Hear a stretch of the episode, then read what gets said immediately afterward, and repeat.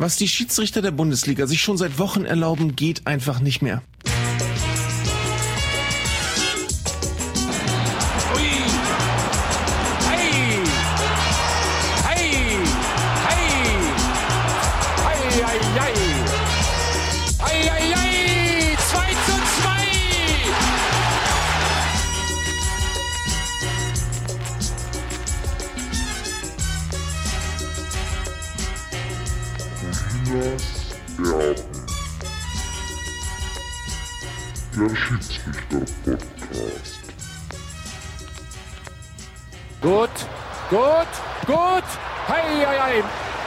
Wunderschönen guten Tag. Hier sind Colinas Erben, der Fußball-Schiedsrichter-Podcast von Fokus Fußball. Mein Name ist Klaas Rehse und an meiner Seite der Schiedsrichter-Lehrwart aus Köln, Alex Feuerherd. Hallo. Mahlzeit. Schöne Einleitung, oder? Für die Nummer 23. Mhm. Das beste Jubiläum eigentlich, was man sich für einen Schiedsrichter-Podcast wünschen kann im Fußball. Genau. Wir müssten eigentlich jetzt ein Schild malen und draufschreiben, sei fair zum 23. Schiedsrichter-Podcast. Ohne Schiedsrichter-Podcast geht es nicht. So soll es sein. Ähm, wir haben jetzt ein bisschen Pause gehabt, die letzten Wochen. Kreative Pause, genau. Du warst ja nicht da. Und es war tatsächlich eine kreative Pause. Mhm. Ich war bei einem Podcast-Workshop von äh, Tim Pritloff. Das ist gut. Hast du es jetzt gelernt? Ich habe es jetzt hoffentlich ein bisschen gelernt und ähm, ich hoffe, wir können in Zukunft vielleicht mal mit anderem Material aufnehmen. Das hoffe ich auch. Also wir, vielleicht erklären wir das mal kurz. Wir, wir sitzen jetzt hier bei Alex äh, am Schreibtisch, haben ein, ein kleines, wirklich kleines Stativ und darauf ist unser, unser Aufnahmegerät. Und ich habe bei dem, bei dem Workshop natürlich, die, die hatten Anlagen, das glaubst du nicht. Also mit, mit Mischpulten für mehrere tausend Euro. Das brauchen wir gar nicht. Beneidenswert. wenn, wenn jetzt sich, wenn irgendwer von euch vielleicht jemanden kennt, der gute Verbindung in zum Beispiel Headset-Produktionsbetriebe hat, der soll sich mal melden. Das wäre nicht verkehrt. Da können wir uns mal ausstatten. Ähm, ja, aber kommen wir zur heutigen Folge. Wir starten heute natürlich traditionell womit, Alex? Mit Fragen Richtig. unserer Hörer und Leser und Zuschauer? Nein, Zuschauer haben wir nicht, aber mit Fragen von denen, die uns gewogen sind und gerne etwas wissen wollten, sei es über die Kommentarspalte im Blog, sei es über Facebook, sei es via Twitter. Das nehmen wir gerne auf und haben es teilweise schon beantwortet, aber viele dieser Fragen ähm, sind so gestellt, dass ich sie gerne auch nochmal hier aufgreifen möchte. Schön was Nerdiges dabei. Schön was Nerdiges dabei, ja. Je nerdiger, desto besser. Immer. Dazu besprechen wir ein paar Szenen, nicht viele, weil es ging ja um nicht mehr so viel, aber ein paar wichtige Szenen vom 33. und 34. Spieltag der ersten und zweiten Bundesliga. Wir sprechen über die Gehaltsaufstockung für Bundesliga-Schiedsrichter und mutmaßen mal, ob es vielleicht eine Wachablösung im Schiedsrichterbereich unter den deutschen Spitzenschiedsrichtern gab. Und abschließend sprechen wir dann natürlich noch über die Ansetzung für das Champions League Finale. Da ist nämlich jetzt bekannt geworden, wer denn da das Spiel leiten wird und über den Mann sprechen wir dann gleich. Genau. Aber jetzt starten wir mit euren Fragen bei Colinas Erben. Lassen Sie mich diesen Spielverlauf kurz skizzieren. Lassen Sie mich diesen Spielverlauf kurz skizzieren. Skizzieren wir kurz den Spielverlauf. In der Kommentarspalte bei fokus-fußball.de gab es drei Fragen, die wir jetzt nochmal besprechen wollen. Eine kam von Monty. Monty fragt, ein Spieler begeht ein gelbwürdiges Foul, zum Beispiel derbe Grätsche bei laufendem gegnerischen Konter. Der Schiri lässt Vorteil laufen, hat aber im Hinterkopf, dem Übeltäter die gelbe noch zu geben. Derselbe Spieler begeht dann im immer noch laufenden Konter zum Beispiel ein deutliches Trikotvergehen, das den Konter schließlich unterbindet. Kann dieser Spieler dann direkt zwei gelbe Karten, also direkt gelb-rot bekommen? Oder vielleicht sogar direkt rot? Er kann nicht nur zwei gelbe bekommen und damit gelb-rot, er muss es sogar. Also wenn diese beiden Vergehen, die er jetzt beschreibt, erst mache ich eine Grätsche, dann lasse ich aber laufen und dann rennt er hinterher und haut den nächsten dann vielleicht noch um, dann gibt's direkt gelb-rot. Gelb, gelb-rot. Nein, nicht direkt gelb-rot, du musst dazu sagen, Ja, vom Verlauf her wird er erst die gelbe Karte gezeigt bekommen und dann gelb-rot. Mhm. Das ist deshalb wichtig, damit es nicht nach außen hin so aussieht, als ob der gelb bekommen hätte und direkt daraufhin die rote Karte. Deswegen muss man gelb und gelb-rot zeigen vom Ablauf her. Wichtig an der Frage ist ja letztlich gewesen, ob da irgendein Vergehen aufgehoben wird oder ob sich das sozusagen summiert. Es summiert sich, denn nach dem ersten verwarnungswürdigen Vergehen, also hier im konkreten Fall die derbe Grätsche. Das wird quasi gespeichert, da wird ja einfach Vorteil laufen gelassen ähm, bei der Aktion. Der Schiedsrichter merkt sich das und würde im Normalfall, wenn jetzt also nicht kein weiteres Vergehen dazu käme, würde er in der nächsten Spielunterbrechung diesem Spieler die gelbe Karte zeigen. Das kann er eben so lange, wie das Spiel noch nicht wieder fortgesetzt ist. Das heißt, er darf es in der nächsten Spielunterbrechung dann nachholen. Wenn aber auf dem Weg dahin, also auf dem Weg zur nächsten Spielunterbrechung, noch was passiert durch denselben Spieler, kann der nochmal bestraft werden. In dem Fall hält er einen fest, wenn ich es richtig im Kopf habe. Und aber kommt er eben gelb fürs erste Vergehen und gelb-rot fürs zweite und geht dann direkt runter. Das ähm, sehen die Regeln so vor. Ein ähnlicher Fall wäre zum Beispiel gegeben, das sind so Klassiker aus den Regeltests für Schiedsrichter. Da wird dann gerne mal gefragt, ein Auswechselspieler läuft ohne Anmeldung aufs Spielfeld und hält im Mittelfeld einen Gegner am Trikot fest. Da ist dann so die äh, richtige Antwort wäre da, gelb kriegt er fürs unerlaubte Betreten des Spielfeldes, weil er ohne Zustimmung des Schiedsrichters den Platz betreten hat und gelb-rot fürs Textilvergehen. Also gibt's hier eine Doppelbestrafung und die ist von den Regeln auch in solchen Situationen eindeutig vorgesehen. Dann nochmal einmal zur Konkretisierung. Also wenn er jetzt ein gelbwürdiges Foul mhm. macht und danach ein rotwürdiges, dann würde der Schiedsrichter hingehen und würde was machen? Direkt die rote Karte zeigen, ohne nochmal gelb zu zeigen. Weil die rote Karte alles überstrahlt. Wenn der jetzt zum Beispiel eine Notbremse macht als zweites Vergehen, in dem Beispiel, das Monty da gegeben hat, dann würde er einfach nur noch direkt rot gezeigt bekommen, weil es dann auch keinen mehr interessieren würde, ob da vorher irgendein gelbwürdiges Foul gewesen ist oder nicht. Und diese gelbe Karte würde übrigens auch im Profibereich nicht mitgezählt werden. In dem Moment, wo gelb-rot oder rot ähm, zustande kommt, wird das, was vorher gewesen ist, gestrichen. Das heißt, diese gelben Karten werden nicht mitgezählt bei der Frage später, äh, hat er dann vier oder fünf gelbe Karten und wird dann möglicherweise für ein Spiel gesperrt. Also die wird dann annulliert. Und jetzt nochmal dein Beispiel von eben, wenn jetzt ein, ein Auswechselspieler aufs Feld rennt und es gibt ja dann so diese Szenen, wo dann einer ein Tor verhindert. Ja. Dann kriegt er ja eigentlich immer nur die gelbe Karte dafür, dass er aufs Spiel läuft. Könnte er dann noch eine gelbe für eine grobe Unsportlichkeit dazu kriegen? Die kann er kriegen, aber da muss er auch eine begehen. Also das Beispiel, worauf du abzielst, ist äh, jenes, dass er den, den Platz betritt und den Ball einfach wegschlägt, also den aufs leere Tor zurollenden Ball ja. einfach wegdrischt.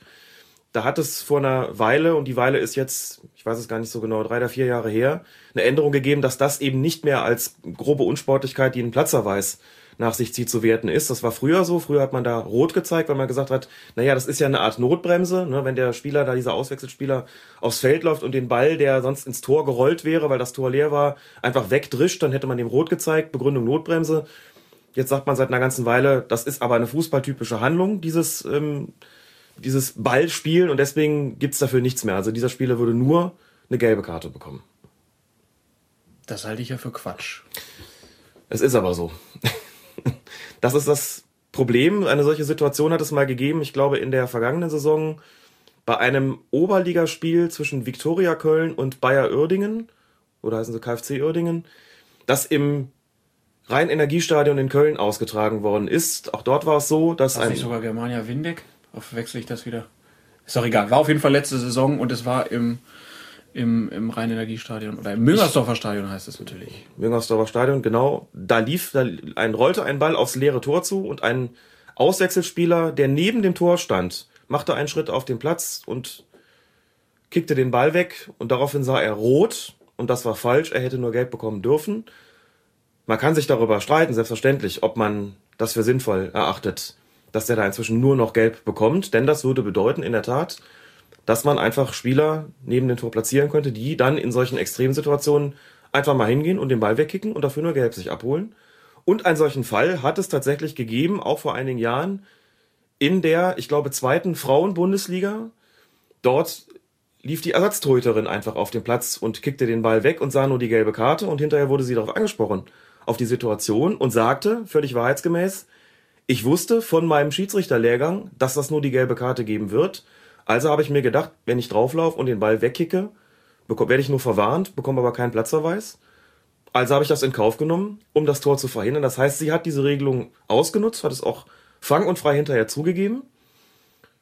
Der Unterschied war, sie hat dafür wirklich nur Geld bekommen von der Schiedsrichterin, während bei dem Oberligaspiel der Männer der Ersatzspieler eine rote Karte bekommen hat von einem damals amtierenden Zweitligaschiedsrichter, der es durchaus besser hätte wissen müssen in der Situation, der also nur hätte gelb, gelb zeigen dürfen aber rot gezeigt hat. Der das also als ähm, eine Art von Notbremse ausgelegt hat, die es aber zu dem damaligen Zeitpunkt schon nicht mehr gewesen ist. So. Dieser Oberligaspieler wurde dann von seinem eigenen Verein suspendiert. Was ist mit der Torhüterin passiert? Das weiß ich ehrlich gesagt nicht. Ich glaube nicht, dass es da Sanktionen gegeben hat. Halt das ja für eine Mördersauerei. Aber gut. Äh, nicht unser Thema. Ihr wisst jetzt, wie die Regel dazu ist. Wenn ihr da Änderungsvorschläge habt, wendet euch vertrauensvoll an den DFB. Also nochmal, das ist, also man muss sich nochmal die Begründung dafür auch auf der Zunge zergehen lassen. Ähm, die FIFA hat einfach argumentiert, das Spielen des Balles ist etwas, das im Fußball charakteristisch ist, das für den Fußball typisch ist. Ja. Und deswegen wollen wir das nicht mit einer Karte gleich welcher Farbe bestrafen. Das nehmen wir als ganz normalen fußballerischen Vorgang hin. Das, was bleibt, ist also das unerlaubte Betreten des Platzes in einer solchen Situation. Dieses unerlaubte Betreten des Platzes zieht aber nur eine gelbe Karte nach sich. Und dass der Ball da weggeschlagen wird mit unlauteren Mitteln, begreift man dann in diesem Fall offensichtlich nicht als irgendwo doch ziemlich fußballuntypisch. Also ich halte das für falsch. Ganz klar, dort, wo man es erzählt, öffnen die Leute auch ihre Augen ganz weit und sagen, was? Dann stellen wir in Zukunft einfach Leute neben das Tor. Und man kann nur sagen, im Grunde genommen, macht das, denn euch kann nicht mehr passieren als eine gelbe Karte, es sei denn, der Schiedsrichter ist nicht regelkundig und zieht rot. Ist ja dann aber auch egal. Aber das ist dann in dem Moment auch schon egal, genau. Ah, Wahnsinn. Gut. Ähm, ich denke, die Regel wird dann erst wieder geändert, wenn mal bei einem großen Spiel dann wieder was passiert, die Mhm. So sieht's Aufregung aus. in den Medien groß ist und auf einmal heißt es dann, ach was, äh, so eine Regel haben wir mal gemacht, das ist natürlich falsch. Aber gut, Ja. darauf werden wir dann warten. Kommen wir zur nächsten Frage, die kommt von äh, Phil. Der schreibt, er hat äh, eine Szene bei seinem eigenen Team erlebt. Sein Team erobert den Ball am eigenen 16er, spielt über die linke Seite. Der ballführende Spieler wird circa auf Höhe der Mittellinie gefoult und der Ball kullert in Richtung eines Mitspielers. Der Schiedsrichter bedeutet uns Vorteil und genau in dem Moment, in dem ein Abwehrbein den Ball ins Aus befördert. Der Abwehrchef, noch am 16er stehen, fragt rufend in Richtung Schiedsrichter, wo da denn die Vorteilssituation gewesen sei. Daraufhin bekommt er gelb und der Gegner ein Freistoß an unserem Strafraum. Die Frage von Phil jetzt erstmal korrekte Entscheidung und nach seinem Gefühl hätte die Spielfortsetzung an der, Stadt, an der Stelle stattfinden müssen, an der der Ball ins Ausgegangen ist. Und ähm, er fragt dann natürlich noch, beziehungsweise hätte es nicht eigentlich schlicht Einwurf geben müssen. Also dazu muss man gleich mal mehrere Sachen sagen. Das eine ist, gut, ich war jetzt nicht bei, der, bei dem Spiel dabei, insofern ähm, so jetzt einfach die Schilderung so nehmen, wie sie ist. Aber Punkt eins, Vorteil im Mittelfeld ist immer so eine Sache. Vorteil heißt Vorteil und nicht einfach nur, die Mannschaft bleibt in Ballbesitz. Das ist ganz wichtig, denn das handelt sich um ein taktisches Mittel des Schiedsrichters, um den Spielfluss zu verbessern, um den Spielfluss zu gewährleisten. Gleichzeitig sollte der Vorteil nur dort gewährt werden, wo das Weiterspielen lassen die bessere Entscheidung gegenüber dem eigentlich fälligen Freistoß ist. Und im Mittelfeld ist das sehr, sehr selten der Fall. Eigentlich nur dann, wenn man absehen kann, hieraus kann sich eine sehr, sehr gute Angriffssituation ergeben. Das ist da ganz offensichtlich ausweislich dieser Schilderung nicht der Fall gewesen, denn es grätschte ja sofort ein Abwehrbein dazwischen, das den Ball ins Aus befördert hat, kann man also schon mal sagen, ein richtiger Vorteil war das offenkundig schon mal nicht. Das ist Punkt eins. Punkt zwei: In dem Moment, wo der Ball dann ins Ausgespielt wird und der Ball ins Seiten ausgeht, jetzt kommt es drauf an, wann hat denn dieser dieser Mitspieler von dem von dem Phil äh, da reingerufen, Schiri war das denn ein Vorteil? Hat der gerufen, als der Ball schon im Seitenaus war? Kann man den Spieler noch theoretisch mit einer gelben Karte bestrafen, wenn man der Meinung ist, der hat das jetzt besonders aggressiv reingerufen? Was man aber nicht mehr machen kann, wenn der Ball schon im Seitenaus war, ist dann einen Freistoß zu verhängen, denn der Ball war ja schon nicht mehr im Spiel und, das haben wir ja schon mal gehört, zur, äh, bei der, als wir mit der Regel 12 angefangen haben, der Ball muss im Spiel sein, damit es einen Freistoß geben kann, egal ob indirekt oder direkt. Hätte der gerufen, wenn der Ball noch im Spiel gewesen wäre, hätte man einen indirekten Freistoß geben müssen, dann wegen des Protestes. Und zwar an der Stelle, wo der Spieler gerufen hat, dort, wo die Unsportlichkeit stattgefunden hat. Aber wenn ich das richtig verstehe, war er schon im Aus. Deswegen wäre hier die richtige Spielversetzung gewesen, eben Einwurf. Und nochmal zu dem Rufen. Also, wenn man es so liest, ne, Schiri war das ein Vorteil, dann sagt man sich, na ja, also was ist denn daran jetzt eine gelbe Karte? Ist doch eine ganz normale Nachfrage. Finde ich zwar erstmal auch, aber auch äh, diese Frage kann man äh, auf sehr unterschiedliche Arten und Weisen stellen. Und wenn man sich überlegt, dass der ähm, Schiedsrichter dabei angebrüllt wird, Schiri, wo war denn das ein Vorteil, hä? Dann kann man sich, glaube ich, schon vorstellen, dass man dafür auch eine gelbe Karte geben kann. Er sagt auch, Schiri, war das ein Vorteil? Da würde ich, glaube ich, sagen, da kann man die Karte auch stecken lassen. Aber so vom Prinzip her, man muss den Schiedsrichter nicht äh, beschimpfen, sondern auch so eine einfache Frage kann immer zur Verwarnung führen. Ja, theoretisch schon. Ich finde, da sollte man als Schiedsrichter einfach sehr maßvoll mit umgehen. Wenn mir jemand eine Frage in einem vernünftigen Ton stellt, dann bekommt er auch eine vernünftige Antwort. Und wenn mir jemand das Lutz Wagner mal, der DFB-Lehrwart, so schön gesagt hat, wer mich anschreit, hat das Recht auf eine äh, entsprechende Antwort verwirkt. So würde ich das auch sehen. Solange man die Frage in einem zivilen Ton stellt, gibt es überhaupt keinen Grund, da mit irgendwelchen Karten zu hantieren. Ja, hoffen wir mal, dass Phil äh, mit der Antwort zufrieden ist und wir kommen zur äh, Frage von Paulus. Ähm, der hat, ja, ich glaube, da bist du prädestiniert zur Beantwortung. Äh, der fragt nämlich, wenn man ein paar Jahre Schiedsrichter war, merkt man dann irgendwann, dass man von seinen Fähigkeiten an Grenzen stößt? Oder hat man latent immer das Gefühl, dass man eigentlich auch ein Champions League-Spiel pfeifen könnte, wenn man nur richtig entdeckt und ja. gefördert worden wäre? Also dieser klassische Kreisliga-Fußballer, der sagt, ah, wenn ich das mit dem Knie nicht gehabt hätte, mhm. dann würde ich jetzt Bundesliga spielen. Haben Schiedsrichter das auch? Das haben Schiedsrichter auf jeden Fall auch. Die Frage ist, ob es eine korrekte Selbsteinschätzung ist. Ich mache es mir mal leicht an der Stelle und spreche mal einfach nur für mich und sag einfach ganz klar, ja, ich hatte meine Grenzen und ich habe diese Grenzen auch erkennen müssen. Weißt du das jetzt oder wusstest du das immer? Ich sehe es heute noch ein bisschen klarer, aber als damals. Ich muss dazu sagen, ähm, als ich angefangen habe zu pfeifen, hatte ich so ein bisschen, ja, glaube ich, wie, wie viele, die irgendwann mal Schiedsrichter werden und das auch aus einer gewissen Leidenschaft heraus tun, die sagen sich, Mensch, irgendwann mal bei den Großen zu pfeifen in der Bundesliga vor 50.000 Leuten wäre schon eine tolle Sache und setzen sich das irgendwie vielleicht nicht als Ziel, aber träumen zumindest davon. Legitim, erlaubt, zulässig, alles verständlich. Ist bei mir nicht anders gewesen. Dann war es bei mir so, dass ich ähm, meine ersten Spiele als damals dieses noch Linienrichter in der Verbandsliga hatte. Damals die äh, vierte Klasse von oben. Das war so Anfang der, Ende der 80er, Anfang der 90er Jahre bin ich da als Assistent mitgefahren oder eben Linienrichter. Damals kam, ging's erste Bundesliga, zweite Bundesliga, Oberliga und dann kam die Verbandsliga, das war damals noch im Fußballverband Rheinland. Also ich bin in der vierthöchsten Klasse mit 18, 19 Jahren als Linienrichter mitgefahren, habe mir gedacht, diese Klasse mal zu erreichen als Schiedsrichter, das wäre eine tolle Sache und das ist vielleicht auch halbwegs realistisch. Ne? Da waren schon ein paar Zuschauer draußen, da ist ordentlich gespielt worden, da ging es um was, das war auch schon ein bisschen professionell, habe gedacht, boah, das wäre super. Dann habe ich es noch als Assistent geschafft. Zunächst mal noch eine Klasse höher in die Oberliga und später noch eine Klasse höher in die Regionalliga. Und habe gedacht, okay, das ist wahrscheinlich was, was du selbst nicht schaffen wirst, die Oberliga. Ich habe es dann irgendwann als Schiedsrichter geschafft mit Ende 20 in die Verbandsliga, also genau die Klasse, von der ich mir irgendwann mal überlegt hatte, das wäre schön, die zu erreichen. Dann bot sich, weil ich da gute Beobachtungsergebnisse hatte, auch die Chance, in die Oberliga aufzusteigen. Ich muss im Nachhinein sagen, das ist eine Klasse, jo, also damit habe ich nicht gerechnet, damit habe ich mehr erreicht, als ich erwartet hätte. Und ich muss auch sagen, beim Leiten der Oberligaspiele ist mir spätestens dann aufgefallen, höher wirst du auch nicht mehr schaffen. Da kann man eine eigene Folge daraus machen. Nur mal so ein paar Stichworte. Du musst in diesen Klassen, die auch schon, also Oberliga war damals die, ähm, die fünfthöchste, zwischendurch, wo war ja die Regionalliga eingeführt worden. Das war dann die ähm, dritthöchste Klasse, nee, die vierthöchste Klasse hatte ich natürlich. Also Oberliga war die vierthöchste Klasse. Und habe gedacht, damit hast du schon eine ganze Menge erreicht, aber dieses das Auftreten, was da von Schiedsrichtern teilweise auch verlangt und erwartet wird. Die Spieler sind wahnsinnig abgezockt und bedürfen teilweise auch einer Ansage auf dem Platz, die ich so, wie ich persönlich gestrickt bin, nicht so wirklich zu leisten imstande war. Ich kann es auch einfach kürzer sagen, da muss man schon mal richtig auch ordentlich das Schwein sein, auch als Schiedsrichter. Und auch schon mal ein paar Sachen natürlich äh, im entsprechenden Rahmen und möglichst äh, nicht so, dass alle mithören können, den Spielern gegenüber äußern, so bin ich eigentlich nie drauf gewesen und bin da vielleicht auch ein bisschen zu lieb gewesen, ein bisschen zu nett gewesen gegenüber den Spielern.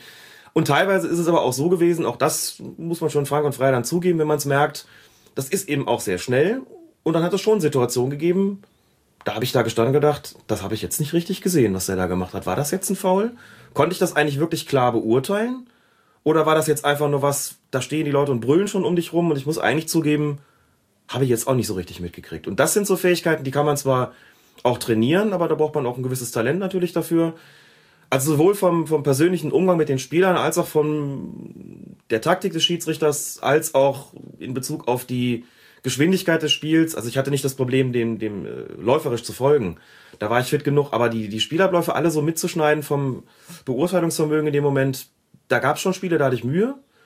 Und da muss man sich dann auch eingestehen, es reicht eben nicht für noch was Höheres. Ich bin dann vielleicht ein guter Oberligaschiedsrichter gewesen. Das erreichen eh schon die wenigsten. Ich war in der Regionalliga als Assistent, auch eine schöne Sache. Aber für den bezahlten Fußball hätte es bei mir mit Sicherheit nicht gereicht. Das konnte ich damals schon sagen. Das war eine, ein bisschen schmerzliche Erkenntnis, weil ich dachte, ach schade, das hätte ich schon sehr gerne eigentlich gehabt. Habe auch immer große Leidenschaft für dieses Hobby gehabt. Muss aber klar sagen, das wäre für mich zu viel gewesen.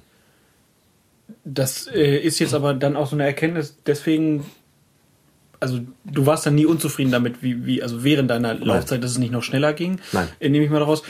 Aber du wolltest jetzt zwar eigentlich nicht über Kollegen sprechen, aber ich muss dich trotzdem mal fragen, gibt es denn dann da auch, also Leute, die sich eigentlich für viel besser halten, als Ja. eigentlich bewertet werden und das führt dann auch in der Schiedsrichterei zu Konflikten? tut es, ähm, muss ja keine Namen nennen. Also es gibt eine Reihe von Schiedsrichtern, von denen ich einfach sagen würde, sie überschätzen sich selbst. Glauben, dass sie mehr können, als es faktisch der Fall ist. Ich kriege es mit, wenn ich als Schiedsrichter Beobachter rausfahre. Da sind schon so ein paar Kandidaten dabei, die ähm, deutlich machen, dass sie überhaupt nicht verstehen können, warum sie nicht längst mindestens eine Klasse weiter oben sind. Die enttäuscht sind, dass sie nicht jedes halbe Jahr in die nächste höhere Klasse aufsteigen. Obwohl doch der X und der Y das geschafft haben, die doch eigentlich viel schlechter sind und es ja nur geschafft haben, weil sie es mit dem X oder dem Y ja so besonders gut können ne, oder da irgendwie geschleimt haben. Also da gibt's natürlich auch unter Schiedsrichtern eine gewisse Konkurrenz und da, also grundsätzlich ist das Verhältnis untereinander hier bei den Schiedsrichtern im Fußballverband Mittelrhein, die ich kenne, sehr, sehr gut. Aber es gibt natürlich auch Konkurrenzen, die teilweise unschöne Formen annehmen können. Da neidet man sich auch schon mal was oder glaubt, viel besser zu sein als der Kollege, ähm, der den Aufstieg halt geschafft hat. Man selbst hat das irgendwie nicht. Also das ist, glaube ich, auch in so einem sportlichen Wettbewerb normal, dass das passiert. Das passiert in jeder Sportart äh, und im Fußball, im Mannschaftssport ja letztlich auch. Ähm, aber da, natürlich gibt es das da. Und dann guckt man den Schiedsrichtern bei der Arbeit zu und stellt fest, naja, also der Kollege, der der meint, er müsste eigentlich schon längst in der Regionalliga pfeifen, aber nur dummerweise noch in der Bezirksliga ist. Und man guckt sich das an, denkt sich, also ich sehe jetzt keinen Grund, warum der schon in der Regionalliga pfeifen sollte. Und umgekehrt, und den Fall habe ich häufiger letzten Endes, gibt Schiedsrichter, die völlig bescheiden sind in ihrem gesamten Auftreten und eine Bombenleistung am Platz hinlegen und einfach realistisch bleiben. Und dem man sagt, das ist eigentlich schon einer von der ganzen Anlage, den man mal irgendwo weiter oben sieht. Vielleicht in der Regionalliga, vielleicht sogar in der dritten Liga. Je dünner die Luft wird, umso schwieriger wird es natürlich dann irgendwie auch da durchzuhalten, keine Frage. Und ist auch nicht jedem vergönnt, aber also es gibt sowohl die, die Selbstunterschätzung als auch die Selbstüberhöhung. Letztere ist allerdings signifikant häufiger anzutreffen und da muss man auch Mechanismen entwickeln als, als Ausbilder, als Fortbilder, als Beobachter, dass man den Leuten aber mal sagt, pass auf, du hast gute Anlagen, du machst das auch nicht schlecht, aber das ist für dich noch zu früh und so gut, wie du glaubst, dass du bist, bist du in Wirklichkeit nicht. Und man muss es ihnen beibringen, ohne dass es dann gleich dazu führt, dass sie den Kram hinschmeißen, denn auch das gibt es. Schiedsrichter, die mit Mitte 20 total enttäuscht sind, dass sie noch nicht in der Regionalliga pfeifen und dann aufhören, weil sie glauben, ich kann ja gar nicht mehr erreichen. Da kann man dann auch nicht viel machen. Ich merke schon, da können wir nochmal eine Sonderfolge draus machen. Zu dem Thema. Wie gesagt, man muss da, glaube ich, einfach realistisch sein. Und ich sag den Schiedsrichtern auch, auch denen, die in der Bezirks- oder Landesliga pfeifen, wisst ihr eigentlich, wie wenig Schiedsrichter es überhaupt dorthin schaffen? Ich glaube, als Landesliga-Schiedsrichter gehört man zu den Top 0,2 Prozent oder sowas. Und sagen, hey, In welchem Bereich schafft man das? 99,8 Prozent der Schiedsrichter in Deutschland pfeifen nicht so hoch wie du in der Landesliga. Sei doch stolz auf deine Leistung, freu dich doch drüber, das ist doch schon eine ganze Menge. Und denk nicht irgendwie, das ist jetzt hier die sechs- oder siebzigste Klasse, das ist ja nichts. Doch, das ist eine ganze Menge. Schönes Schlusswort zu dem Thema. Wir machen dann einfach mal jetzt weiter in den Fragen.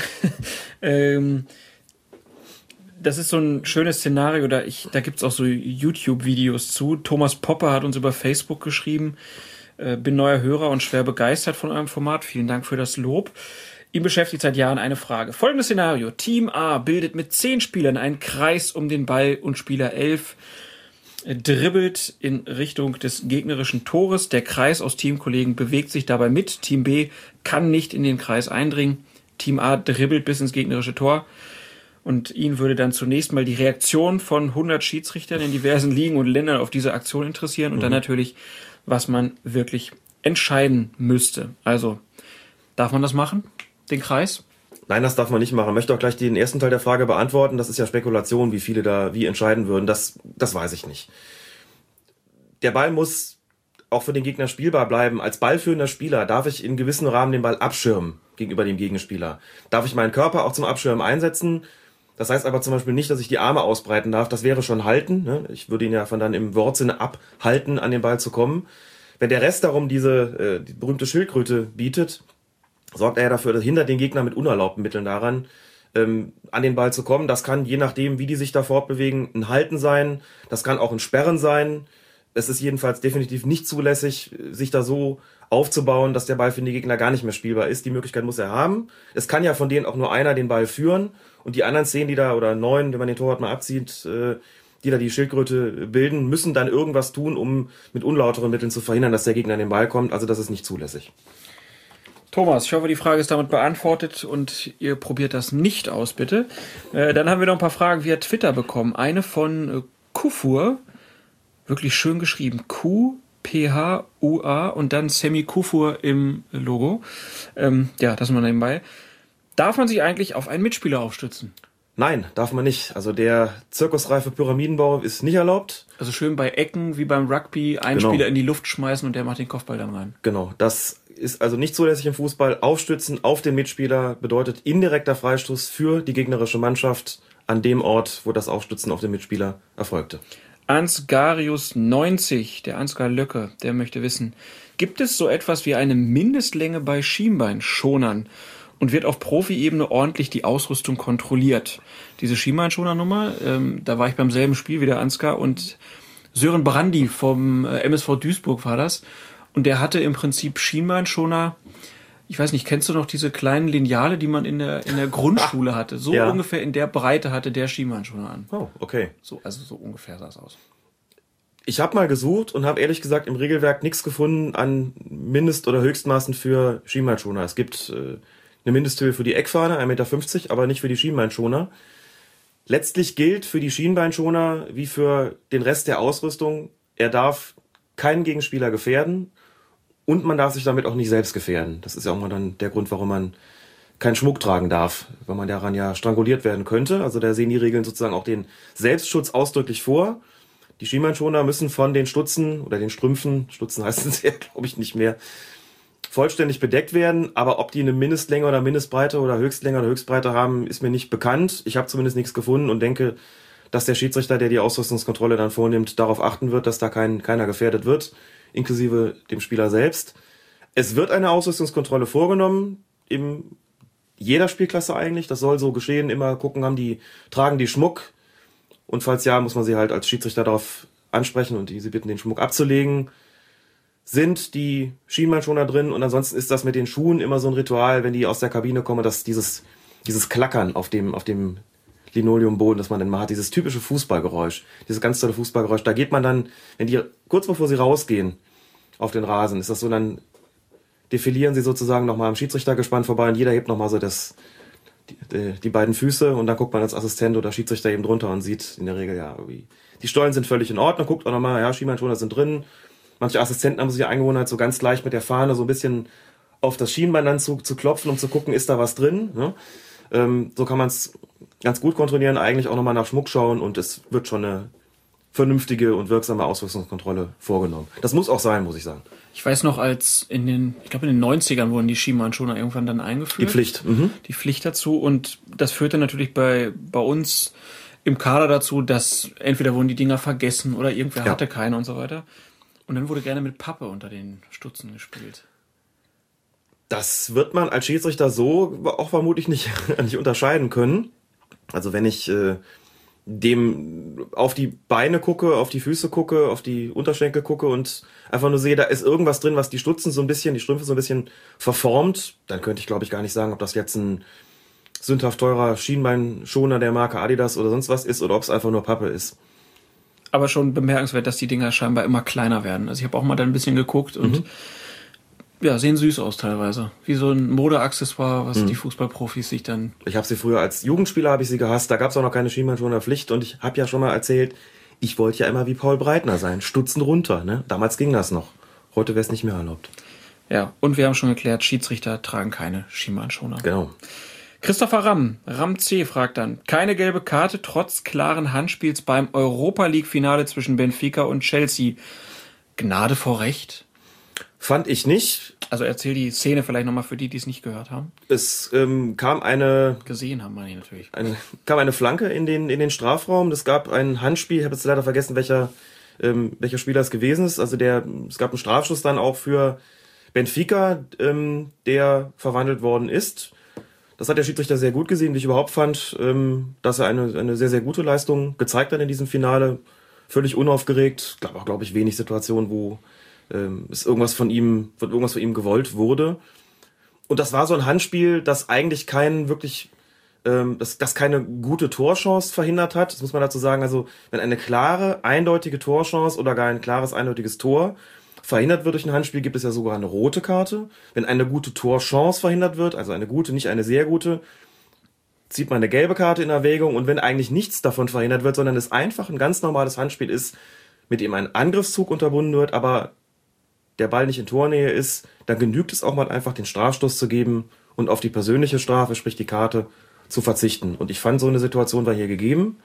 Der hat den einfach, der hat den klar mit der Hand gespielt, auch unauslegbar absichtlich gemäß den Regeln, aber ich fand den Elfmeter vollkommen ausreichend. Zum selben Spiel noch eine Frage von Dr. Phelps. Wegen Torres gerade gibt es taktisches Foul nur im Mittelfeld. Das ist so nicht festgelegt. Den Begriff taktisches Foul gibt es so eigentlich in den Regeln letztlich auch nicht. Das ist ja immer so, ähm, davon spricht man, wenn ein halbwegs guter Angriffszug durch so ein Festhalten oder so ein Foul im Mittelfeld dann unterbrochen wird, so dieser, dieser Schwung rausgenommen wird aus der ganzen Aktion ähm, und der Ball dann nicht mehr kontrolliert nach vorne gespielt werden kann, um den Angriffszug fortzusetzen, dann redet man von taktischem Foul. Das ist theoretisch auch natürlich vorstellbar in der eigenen Hälfte, wenn ich äh, schnell hinten rausspielen kann. Nur muss man einfach sagen, so die ähm, tak taktisch ist daran ja einfach die möglicherweise gleich entstehende Torschuss zu verhindern. Da kann man natürlich im Mittelfeld schon deutlich eher davon reden, dass so, eine, so ein Unterbinden dieses Angriffszug, dieses vielversprechenden Angriffszuges gegeben ist, als man das aus der eigenen Hälfte heraus könnte. Deswegen, wenn da irgendwo jemand im Spielaufbau gestört wird am eigenen Strafraum, würde man so klassischerweise nicht von einem wirklich taktischen Foul sprechen, obwohl es vielleicht die Maßstäbe dessen, was dann später im Mittelfeld als taktisches Foul gilt, auch erfüllen würde. Insofern, da das kein quasi geschützter Begriff ist und auch kein in der Regel verankerter Begriff ist, kann man nicht sagen, das ist nur im Mittelfeld der Fall. Aber die Wahrscheinlichkeit oder die Häufigkeit eines taktischen Fouls, die steigt auf jeden Fall ähm, in dem Maße, wie man sich dem gegnerischen Tor nähert. Also im Mittelfeld und auch äh, dann, wenn man sich dem gegnerischen Strafraum nähert, ist die Wahrscheinlichkeit sehr viel größer als in der eigenen Hälfte, dass man davon sprechen kann. Aber den Begriff taktisches Foul gibt es nirgends im Regel. In der Regel nicht gefunden, nein. Gut, dann haben wir noch eine Frage von Kilian Martin. Vermerkt der Schiri eigentlich auch außergewöhnliches Fairplay beziehungsweise das Gegenteil im Spielbericht? Er vermerkt vor allen Dingen außergewöhnliches Fairplay im Spielbericht. Es gibt sogar in einer Extraspalte, zumindest im Spielberichtsbogen des Fußballvereins Mittelrhein, wird gefragt, ob es noch eine Sonderaktion Fairplay gegeben hat. Damit ist jetzt nicht gemeint, das Zurückwerfen des Balles beim Einwurf, äh, ne, wegen, nachdem der Gegner den wegen einer, dann, nachdem der Gegner den ins Ausgespielt hat, um eine Verletzungsbehandlung äh, zu ermöglichen. Das ist jetzt nicht außergewöhnlich, aber wenn jetzt beispielsweise der Schiedsrichter einen Strafstoß verhängen würde und der vermeintlich gefaulte Spieler hinginge und sagen würde zum Schiedsrichter, ich bin gar nicht gefault worden, dann wäre das ein Fall äh, für den Schiedsrichter, das einzutragen. Diese außergewöhnlichen Fairplay-Aktionen werden gesammelt und der DFB ähm, zeichnet auch Spieler oder auch Trainer, andere Verantwortliche für außergewöhnliche Fairplay-Aktionen am Ende der Saison dann mit Preisen aus. Und in der Schiedsrichterzeitung wird dann immer auch darüber berichtet, was sich da so zugetragen hat. Ähm, da er auch nach dem Gegenteil fragt, also außergewöhnlich unfaire Aktionen werden ohnehin vermerkt, denn wenn sowas passiert, ist das eh eine Sache für die Rubrik besondere Vorkommnisse. Ähm, da ist dann keine eigene Rubrik dafür vorgesehen, die gibt's nur bei außergewöhnlichen Fairplay-Aktionen und eben nicht für was außergewöhnlich Unfaires. Wenn sowas passiert, ja, was kann das sein? Ähm, das könnte eben eine Tätlichkeit sein, das könnte eben ein, ein Spielerbruch sein. Da wird ja ohnehin darüber berichtet. Insofern gibt's für diesen Fall dann kein gesondertes Feld, sondern das ist dann unerfreulicherweise halt das, was unter besondere Vorkommnisse fällt. Wunderbar. Dann haben wir eure Fragen beantwortet. Ihr wisst, wie ihr uns erreicht, wenn ihr weitere habt. Freuen uns sehr drauf. Und bei uns geht's jetzt weiter mit den beiden letzten Spieltagen in der Bundesliga und in der zweiten Liga. Glaube, der erste Elfmeter war keiner. Also Mats sagt, war keiner. Der ist leider umgekickt, was so viel schlimmer ist. Der Gegenspieler sagt, war keiner. Und da habe ich nur nach dem Spiel zu Jochen Drees gesagt, das muss er in Düsseldorf erklären, nicht hier. Ja, weil da machen wir einen Ausgleich und hier wird zum zweiten Mal in der Saison ein Tor zurückgenommen. Ich glaube, es ist in keinem anderen Stadion passiert. Erst gegeben und dann 80 Leute zum Linienrichter. Gut, dann reden wir noch mal. Und er wird zurückgenommen. Die Bundesliga-Saison ist vorbei und sie endete nochmal mit großen Aufregern. Wir blicken aber jetzt erst nochmal auf den 33. Spieltag zurück. Da gab es einen Elfmeter in Mainz für Gladbach. Und Tufsel hat bei Twitter gefragt, äh, ob diese Aktion nicht vor dem Strafraum schon begonnen hat. Also, ich würde jetzt erstmal so auch aus meiner Beobachtung sagen, dass das der erste Kontakt war außerhalb. Ja. Ist das entscheidend? Ja, das ist entscheidend. Es ist sehr, sehr schwer zu sehen gew gewesen, weil es einfach um Zentimeter ging. Und was dem Schiedsrichter die Arbeit in solchen Situationen immer stark erschwert, ist die Laufrichtung der Spieler. Die zogen nämlich beide, also auch der Verteidiger, Richtung Strafraum, also praktisch in den Strafraum rein. Das Problem ist dann immer, entscheidend ist, wo es den Kontakt gegeben hat.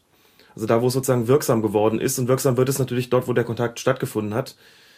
Die Spieler bewegen sich aber immer noch ein bisschen weiter oder fallen dann vielleicht auch in den Strafraum rein, sodass dort, wo die Aktion sozusagen dann ultimativ beendet ist, nämlich mit dem Fallen, ist dann oft schon drei, vier Meter im Strafraum drin und es sieht ganz, ganz deutlich plötzlich nach Elfmeter aus und dann sieht man die Wiederholung und bekommt schon erste Zweifel und denkt sich, hm, war vielleicht doch außerhalb, müssen wir mal genau gucken. Und dann friert irgendjemand das Bild ein und man sieht irgendwie, das ist viereinhalb Zentimeter vor dem Strafraum gewesen. Man sieht, okay, ist einfach problematisch. Da muss man nur sagen, das ist das eigentlich Entscheidende dabei. Das Standbild kann man halt herbeiführen und dann sieht im Grunde auch jeder, jo, das war außerhalb, es hätte also einen direkten Freistoß geben müssen, keinen Strafstoß. Entscheidend ist bei der Situation zu erklären, wie kann es denn dann kommen, dass der Schiedsrichter das anders sieht. Und ich sage es aus eigener Erfahrung, das liegt, wie gesagt, an der Laufrichtung der Spieler. Die sind noch im Schwung drin und so genau kann's, kann das menschliche Auge das gar nicht erkennen, wo der Kontakt stattgefunden hat, sodass man da dann als Schiedsrichter so ein bisschen vielleicht dazu neigt zu sagen, okay, für mich sah es schon sehr klar nach innerhalb des Strafraums aus. Und dann gibt man halt den, den Strafstoß. Ähm, auch wenn man hinterher, wie gesagt, das Gegenteil feststellt. Es geht also in der Situation so ein bisschen darum zu erklären, wie konnte die falsche Spielfortsetzung denn hier getroffen werden. Wie gesagt, völlig normal. Hat man auch schon mehrfach in der Saison, dass es eben sehr, sehr knapp gewesen ist. Und nochmal zur Erinnerung, wenn es auf der Strafraumgrenze gewesen wäre, hätte es auch einen Strafstoß geben müssen, denn die Strafraumlinie gehört zum Strafraum. Gut, dann lassen wir das für den 33. Spieltag und kommen zum letzten Spieltag ich glaube, diese eine Szene aus Bremen, äh, wo Petersen von Schäfer abgeräumt wird, die brauchen wir gar nicht mehr groß nee. besprechen. Da kann man sich nur fragen, äh, warum das nicht, ja, geahndet wurde. Das war ein bisschen äh, merkwürdig, weil auch, deutlich. auch die Reaktion ja. zwischen den beiden Spielern, also zwischen Petersen und Schäfer irgendwie also Petersens Blick war einfach so, Junge, was hast du da gemacht? Und Schäfer, ja, lag da auch so ein bisschen äh, schuldbewusst. Auch die Körpersprache der Nürnberger Spiele ließ ja. darauf schließen, dass sie mit dem Strafstoß gerechnet haben. Das war ganz komisch. Guido Winkmann wollte den irgendwie nicht geben. Warum wissen nee. wir auch nicht. Der hat ja auch schon vor dem Spiel ins, äh, nach der Seitenwahl ins Sky-Mikrofon schöne Ferien gewünscht. Genau. Vielleicht war er da schon drin. Aber kommen wir zum großen Showdown in Dortmund. Die haben gegen Hoffenheim gespielt und Schiedsrichter war Dr. Jochen Drees oder wie die Hip-Hop-Freunde sagen, Dr. Drees. ähm, fangen wir mit dem ersten Strafstoß mal an für Hoffenheim. War es ein Foul von Hummels? Ja, es war ein Foul von Hummels, natürlich. Äh, Jürgen Klopp hat Unrecht. Jürgen Klopp hat Unrecht, das bedauere ich sehr, das so sagen zu müssen. Ähm, Jürgen Klopp hat auch behauptet, dass der Hoffenheimer Spieler gesagt habe, es sei kein Strafstoß gewesen. Sollte dem tatsächlich so gewesen sein, muss man sagen, dann hat der Hoffenheimer Spieler eben geirrt, auch wenn es derjenige war, der gefault worden ist. Denn Hummels versucht, nach dem Ball zu gehen. Das wird deutlich, wenn man sich das Spiel anguckt. Das Problem ist nur, er trifft nicht den Ball, er trifft eindeutig den Hoffenheimer Spieler. Wenn, ob gewollt oder nicht, spielt in diesem Fall einfach erstmal keine Rolle. So, und der wird da so richtig, der hebt richtig dann ab und wird durch die Luft geschleudert. Das ist ein Foulspiel. Gesundheit. Danke. Bei mir oder für mich sah es ja so ein bisschen aus wie, also Hummels, äh, ja, würde ich jetzt schon als technisch einigermaßen mhm. versierten Innenverteidiger beschreiben. In der Szene kam er mir vor wie, ja, der könnte auch bei Husen Karl in der ersten Mannschaft spielen. Husen Kohl, bitte, Husen Kohl. Er hat ihn förmlich umgeholzt, das stimmt. Ja. Also es war einfach so eine, bei ihm selten zu beobachtende Aktion, er versucht nach dem Ball zu gehen und trifft wirklich, ich glaube, mit dem, mit dem Unterschenkel oder so den, den Gegenspieler. Zweifellos nicht beabsichtigt, tut sich auch noch selbst dabei weh, verletzt sich dabei auch selbst noch. Oh Aber es ist eine, eine ganz eindeutige Sache gewesen und man sieht auch bei Drehs, gibt sich da gar nicht großartig die Mühe, noch äh, das zu kommunizieren, diese Entscheidung, weil er einfach sagt, also komm, das ist einfach so klar gewesen. Ich verstehe auch Jürgen Klopp dann nur sehr begrenzt mit dem, was er da hinterher gesagt hat. Möglicherweise hat ihn das aber Spekulation so ein bisschen, äh, dass das schlechte Gewissen irgendwie befallen. Die Dortmunder vergeigen das Spiel noch, geben es noch, geben eine Führung noch ab gegen das nicht sonderlich beliebte Hoffenheim. Und er hat ja dann immer auch gesagt, ja, das muss er dann irgendwie den Düsseldorfern erklären. Nur finde ich das alles andere als nett, das auf den Schiedsrichter abzuwälzen, so nach dem Motto, er muss Fortuna Düsseldorf erklären, warum er diesen Elfmeter gepfiffen hat. Also Entschuldigung, weil da muss ich sagen, wenn, dann möge doch bitte Mats Hummels erklären, und dann in der zweiten Aktion äh, Roman Weidenfeller, warum sie so zum Gegenspieler gegangen sind und ihn abgeräumt haben.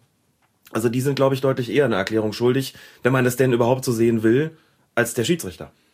Also. Verzeihung. Alex, trink doch mal einen Schluck. Mach ich mal. Und dann sprechen wir nochmal über den zweiten Strafstoß. Da hast du ja eben im Prinzip schon mal gesagt, war auch ein Foul. Ja, unstrittig einfach abgeräumt, der Weidenfeller den Stürmer und bekommt dann die rote Karte und da fragt dann der Marc, ist Roman Weidenfeller jetzt Anfang der nächsten Saison gesperrt? Ist lustig, ne? Ich habe auch gedacht, ja, ist er jetzt oder ist er jetzt nicht? Und habe auch gesucht und habe noch länger gesucht und habe dann irgendwann relativ ähm, bald aufgegeben, so nach einer halben Stunde. Ich konnte es nicht wirklich rausfinden, aber es ist bei, im DFB-Pokal ist es wohl so, dass Sperren auch in die Folgesaison übernommen werden, nach, nach roten Karten. In der Bundesliga, nach allem, was ich weiß, aber nicht. Ich glaube, diese roten Karten verfallen. Wie, nach wie, dem 34. wie ist denn die, die Regelung mit, äh, mit Sperren? Werden die nach Wochen ausgesprochen oder ja. nach Spielen? Die werden normalerweise nach Wochen ausgesprochen. Das ist dann so die Krücke, an der ich mich auch festgehalten habe, äh, von, von der ich sagen würde, dass sie Aufschluss darüber gibt, dass es eben, äh, dass sie nach dem 34. Spieltag eigentlich verfallen müssten, beziehungsweise nach Abschluss der Saison oder der Pflichtspielsaison ganz konkret. Ähm, es wird normalerweise an, nach Wochen bemessen. Man hat in der Regel ja äh, nicht mehr als ein Ligaspiel pro Woche, in der Regel wie gesagt.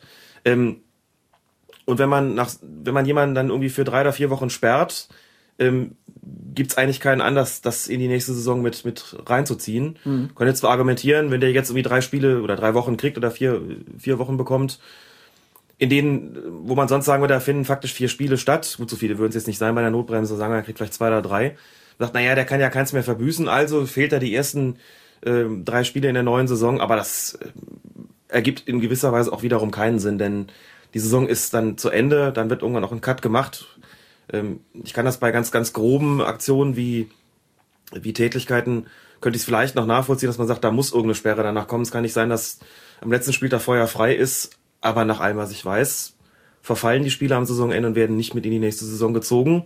Was ist mit, Zumindest in der Bundesliga. Was mit gelben Karten, also Sperren? Auch nicht.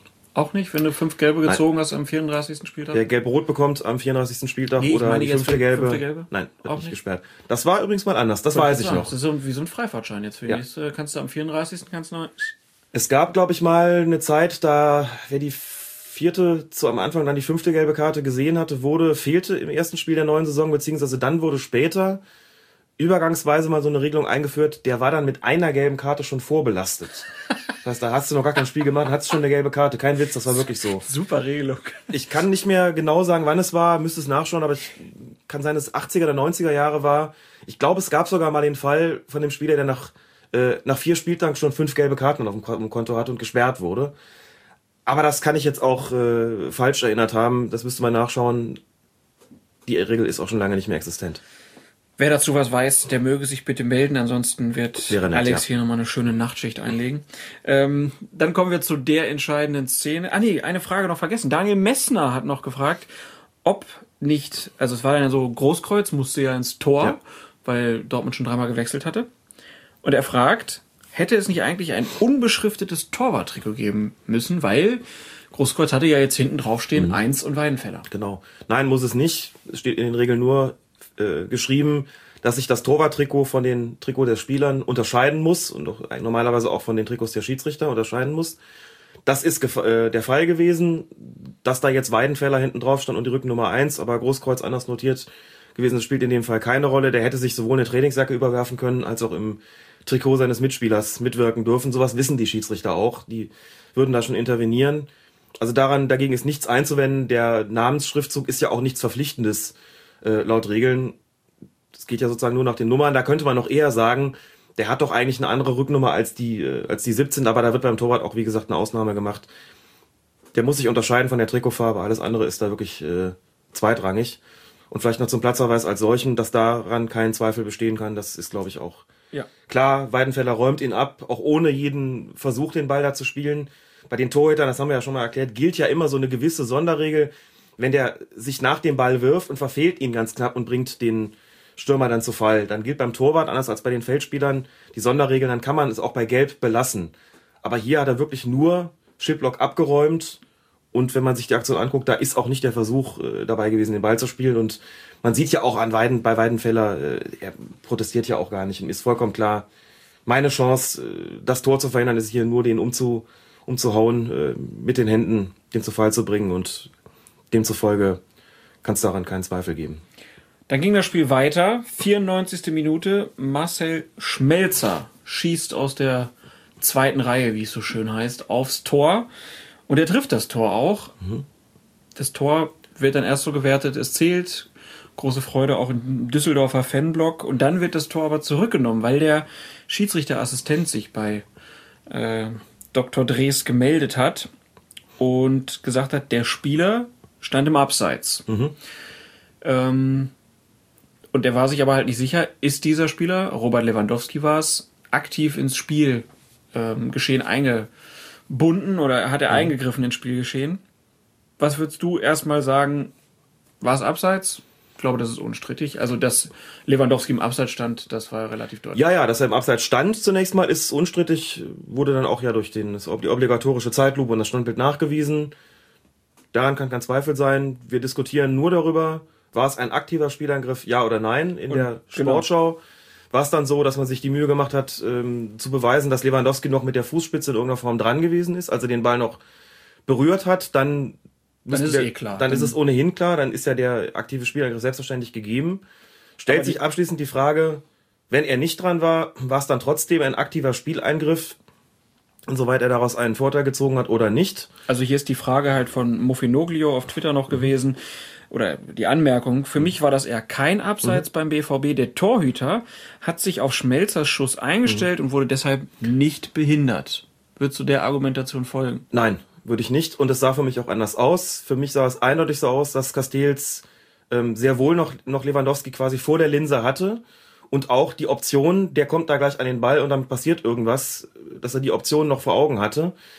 Ich habe auch mit Sascha Stegemann gesprochen, ähm, der am Samstag als Schiedsrichterassistent bei Gladbach gegen Bayern im Einsatz gewesen, habe mit ihm auch nochmal gefragt, wie sieht das denn aus bei euch? Wird das, kannst du dazu etwas sagen? wie das offiziell sozusagen gewertet wird. Und Sascha sagte, ja, das war ganz klar die Form von aktivem Spieleingriff, bei der es nicht davon abhängig gewesen wäre, ob Lewandowski jetzt den Ball gespielt hat oder nicht. Das heißt, korrekte Entscheidung, indem er den Fuß da in die Schussbahn hält, dem Torwart noch vor der Linse steht, ist tatsächlich hier eine Situation gegeben, wo man nicht sagen kann, es spielt eine Rolle, ob er den Ball berührt hat oder nicht. Das war auf jeden Fall ein aktiver Eingriff. Insofern war es ein aktives Abseits, es war eine richtige Entscheidung. Jetzt muss man sich nochmal überlegen. Wir sprechen von einem Spiel 94. Minute, bereits zwei Strafstöße gegen Dortmund, gegen die Heimmannschaft vor 80.000 Leuten verhängt. Rote Karte gegen den Torwart. Rote dazu? Karte gegen den Torwart. Und jetzt kommt ja dazu nicht nur, ähm, also für Borussia Dortmund ging es jetzt, also geht es natürlich darum, ein positives Erlebnis mit ins Champions League Finale zu nehmen, aber Und es geht auch ums Prestige. es geht ums Prestige.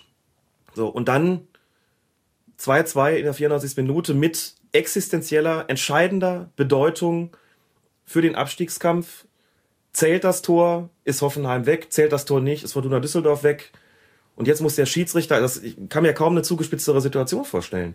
Der Schiedsrichter in Verbot mit seinem Assistent entscheiden, ist das Tor gültig erzielt worden, ja oder nein? Und das in der Nachspielzeit. Ein mordsmäßiger Druck, um das mit Oliver Kahn zu sagen. Also mehr kann ja gar nicht sein für einen Schiedsrichter in der Situation.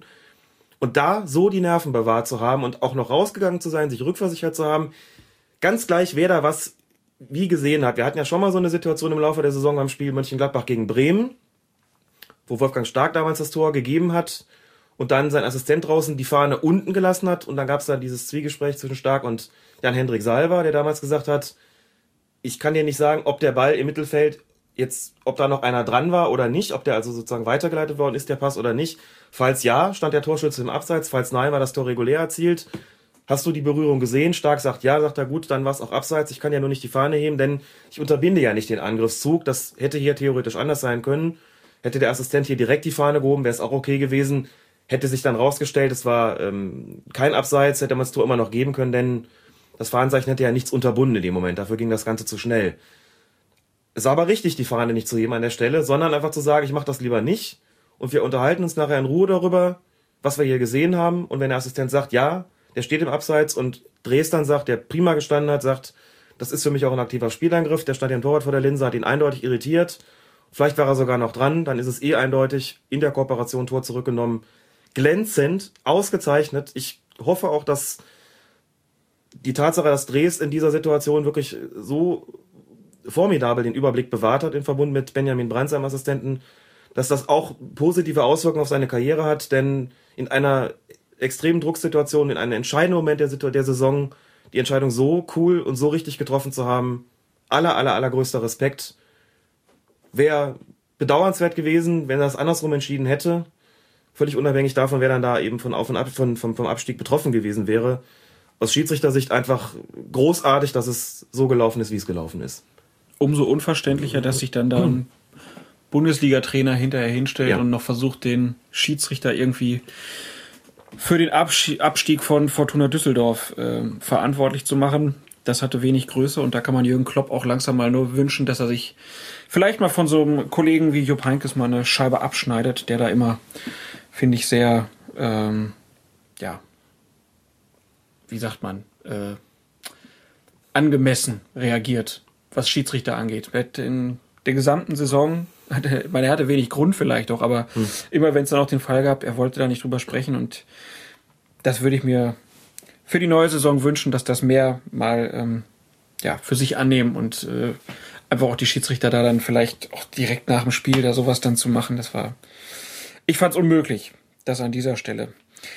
Ja, Dr. Drees konnten wir loben, äh, weil er da viel richtig gemacht hat und das in dieser Situation. Anders lief's in Aue. Da gab's äh, eine Szene, Flanke In Sandhausen. äh, in Sandhausen, Sandhausen gegen Aue und äh, Aue brauchte äh, noch ein Tor, um direkt in der Liga zu bleiben, in der zweiten Liga. Und da kommt eine Flanke von Aue vor das Tor und der Sandhausener Keeper greift den Ball und der Stürmer von Aue köpft ihn ins Tor und man sieht in der Aufnahme, dass der Torwart vorher mit beiden Händen den Ball umschlossen hat. Ja. Also muss man hier sagen, das Tor hätte nicht zählen dürfen, weil die Regel sagt, sobald der Torwart den Ball in beiden Händen Nein, hält- sogar eine Hand genügt. eine Hand, Ja, eine Hand hätte auch gereicht. Aber wenn Hand am Ball heißt für den Stürmer nicht mehr spielbar. Er muss, müssten gar nicht beide sein. Aber hier war es nochmal besonders deutlich, es waren, sogar beide dran.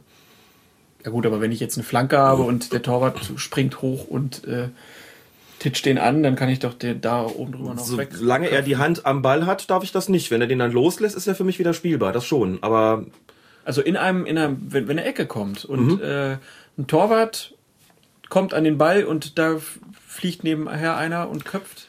Ja gut, das ist schwer vorstellbar. Also einer ist ja dann doch meistens zuerst am Ball. Entweder der Torwart den dann weggefaustet oder der Stürmer bleibt mit dem Kopf zuerst dran.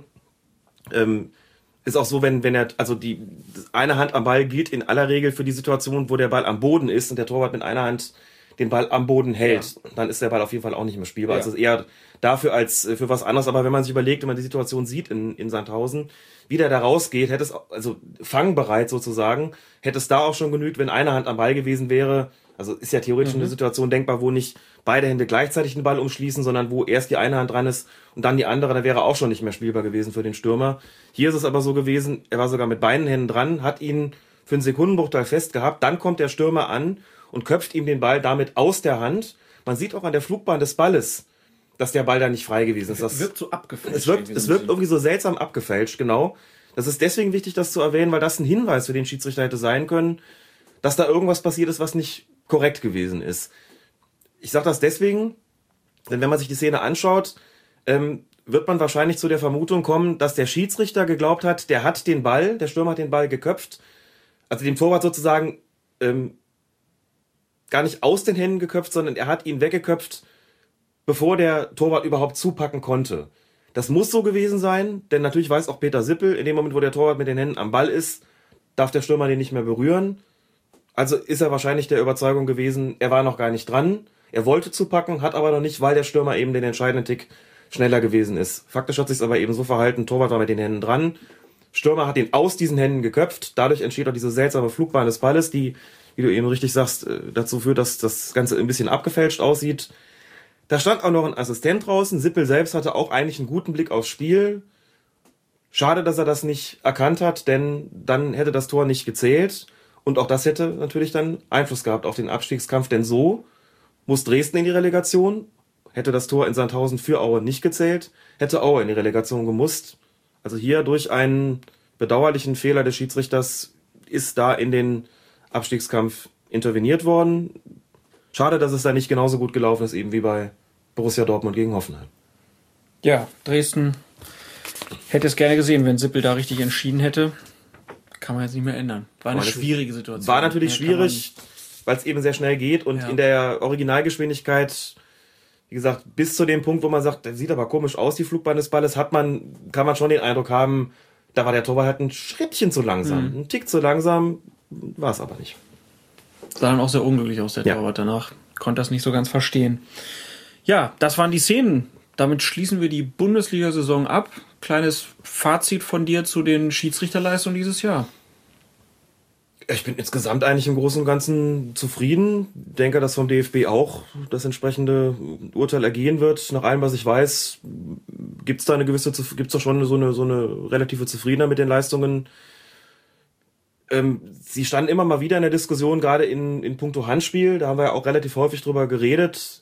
Ähm, da sind wir ja auch nach wie vor der Meinung, dass dort Klärungsbedarf besteht. Bin aber da auch ganz sicher, dass beim äh, DFB das nicht anders gesehen wird, denn so oft wie da er- was erklärt werden musste in den Medien, so oft wie da auch so nachjustiert worden ist, glaube ich, dass das ein Thema sein wird, was vor Beginn der nächsten Saison nochmal angesprochen werden wird. Wo sie gut lagen, wie ich fand, sind aber solche Geschichten gewesen, wie beispielsweise bei den Ellenbogenvergehen, die dann doch im Laufe der Saison allmählich nachgelassen haben. Man kann zumindest nicht sagen, dass das eine Saison gewesen ist, die geprägt war durch eine exorbitant große Zahl an brutalen Fouls, die die Schiedsrichter nicht in den Griff bekommen haben, sondern hat eher das Gefühl, das ist eigentlich ganz anständig verlaufen und abgesehen vom Dauerthema Handspiel, ja, glaube ich, kann man insgesamt eigentlich ein ganz positives Fazit ziehen. Nachjustieren muss man immer und an dem Punkt bin ich auch gespannt, aber im Großen und Ganzen fand ich, konnte sich das sehen lassen. Größte Aufregerszene diese Saison aus deiner Sicht?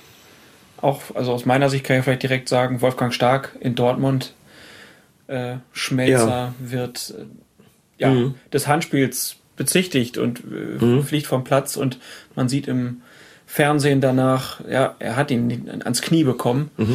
Und äh, für mich dann die Szene des Jahres, äh, weil die Reaktion hinterher halt so ausgeufert ist. Klar, Aufreger des Jahres ist ja letztlich immer subjektiv und, und hängt davon ab, wie die Beteiligten, ja, wie du eben sagst, wie sie reagieren. Und in dem konkreten Fall ähm, ist natürlich ein Riesengewese daraus gemacht worden. Ähm, wie konnte Stark das, das falsch machen? Wir haben darüber gesprochen, haben da auch sehr deutlich gemacht, dass das sicher falsche Entscheidungen gewesen sind in dem Moment, die aber sehr, sehr erklärbar sind. Das ist ja immer sehr wichtig, das hier einfach auch nochmal zu sagen. Genau wie jeder andere Zuschauer auch, können wir, wenn wir ein Spiel angucken, natürlich uns der Zeitlupe bedienen, wir können uns des Standbilds bedienen, können sagen, ja, jetzt haben wir festgestellt, dass hier was falsch gelaufen ist. Uns geht es ja immer nur um auch zu sagen, wie konnte das denn passieren? Dann kann man immer sagen, es lag vielleicht am Stellungsspiel und dann können wir analysieren, war das Stellungsspiel denn aber richtig? Konnte der Schiedsrichter das überhaupt besser sehen, ja oder nein? Wenn nein, muss man einfach sagen, dann passieren halt einfach auch mal Fehler, die fast unvermeidlich sind. Das ist zumindest in der Bewertung einer Schiedsrichterleistung ein wesentlicher Punkt. Dafür sind wir auch da, das so ein bisschen zu erläutern. An anderen Punkten können wir vielleicht auch Entscheidungen erklären, die auf den ersten Blick vielleicht falsch erscheinen. Und ähm, wir sehen aber nach, nach eingehender Prüfung, dass sie gar nicht falsch gewesen sind. Aber wie gesagt, es geht ja nicht in erster Linie darum, das ähm, zu beurteilen, was eh jeder gesehen hat, sondern eher zu gucken, wie kommt der Schiedsrichter denn zu seiner Entscheidung. Und da gab es eben auch diverse Höhepunkte. Ne, zwei haben wir gerade eben nochmal angesprochen. Diese Kooperation vom selben Wolfgang Stark mit seinem Assistenten, Rücknahme des Tores da in Mönchengladbach oder gerade jetzt, und das ist für mich vielleicht wirklich das Highlight auch gewesen, nicht der Aufreger, aber das Highlight der Saison, wirklich das, äh, das Ding von, von Jochen Drees in Dortmund einfach in der aller, allerletzten Sekunde ähm, eine richtige Entscheidung zu treffen in einer ganz engen Situation, die über den Abstieg entschieden hat. Finde ich ganz, ganz großartig. Sowas einfach auch wunderbar für Schiedsrichter, die damit auch just am allerletzten Spieltag nochmal wirklich ein, wie man so sagt, eine dicke Duft, Duftmarke da gesetzt haben. Habe mich sehr gefreut, dass das so gelaufen ist. Und ähm, Dres war auch in einer anderen Szene, die für ihn weniger positiv beteiligt, die vielleicht so die kurioseste gewesen ist beim Spiel Augsburg gegen Bayern München, wo es einen Schiedsrichterball ähm, hätte geben sollen für die Bayern. Und es gab noch eine Diskussion zwischen Jochen Drees und ich glaube Philipp Lahm. Der Lahm, wollte, Lahm wollte, glaube ich, Einwurf machen. Drees diskutiert mit ihm, sagt, nee, wir müssen jetzt einen Schiedsrichterball machen. Da war der Ball irgendwie, Spiel war unterbrochen wegen einer Verletzungsunterbrechung und es war nicht klar, geht es mit Einwurf weiter mit Schiedsrichterball. Und während die Diskussion zwischen Drees und ich glaube Lahm oder, oder Müller noch lief, schnappt sich Ribéry den Ball, nimmt ihn Drees aus der Hand, kickt ihn auf den Boden und spielt ihn zu einem Mitspieler und das Spiel läuft weiter. Also Ribéry hat quasi den Schiedsrichterball ausgeführt, was er natürlich nicht gedurft hätte. Eine unglaublich kuriose Szene, über die man schmunzeln kann, die natürlich nicht hätte passieren dürfen. Also ist Dres in zweifacher Hinsicht auch äh, an der witzigsten Szene und vielleicht auch an der wichtigsten Szene der Saison beteiligt gewesen. Ja, nennen wir es Jobsharing. Das ist Jobsharing, ja. Gut, dann machen wir einen Deckel drauf auf die letzte Saison und gucken mal, was bei den Schiedsrichtern jetzt so in der neuen Saison passiert. Die kriegen nämlich mehr Geld. Der hat schon äh, geredet mit der, mit der Schiri. Ich glaube, die haben äh, einander nicht verstanden mit, die, mit dieser, ja, in diesem Stadion. Und äh, deswegen, aber der hat schon äh, gesagt, äh, dass ich recht hatte, dass, äh, dass Lewandowski äh, ja, in äh, Abseits stand. Hat der Linienrichter erst reagiert, nachdem Sie mit ihm gesprochen haben, oder hat er vorher schon begriffen, dass es Abseits war? Ich glaube vorher schon. Ich glaube vorher schon. Äh, aber ja, zu, äh, um sicher zu sein, äh, bin ich auch noch da, dahin gelaufen, natürlich äh, mit den Emotionen und so. Äh, laufst du auch dahin und, und willst du ihm das auch sagen, natürlich. Ab der kommenden Saison erhalten Deutschland-Schiedsrichter ein höheres Grundgehalt. Was heißt das in Zahlen?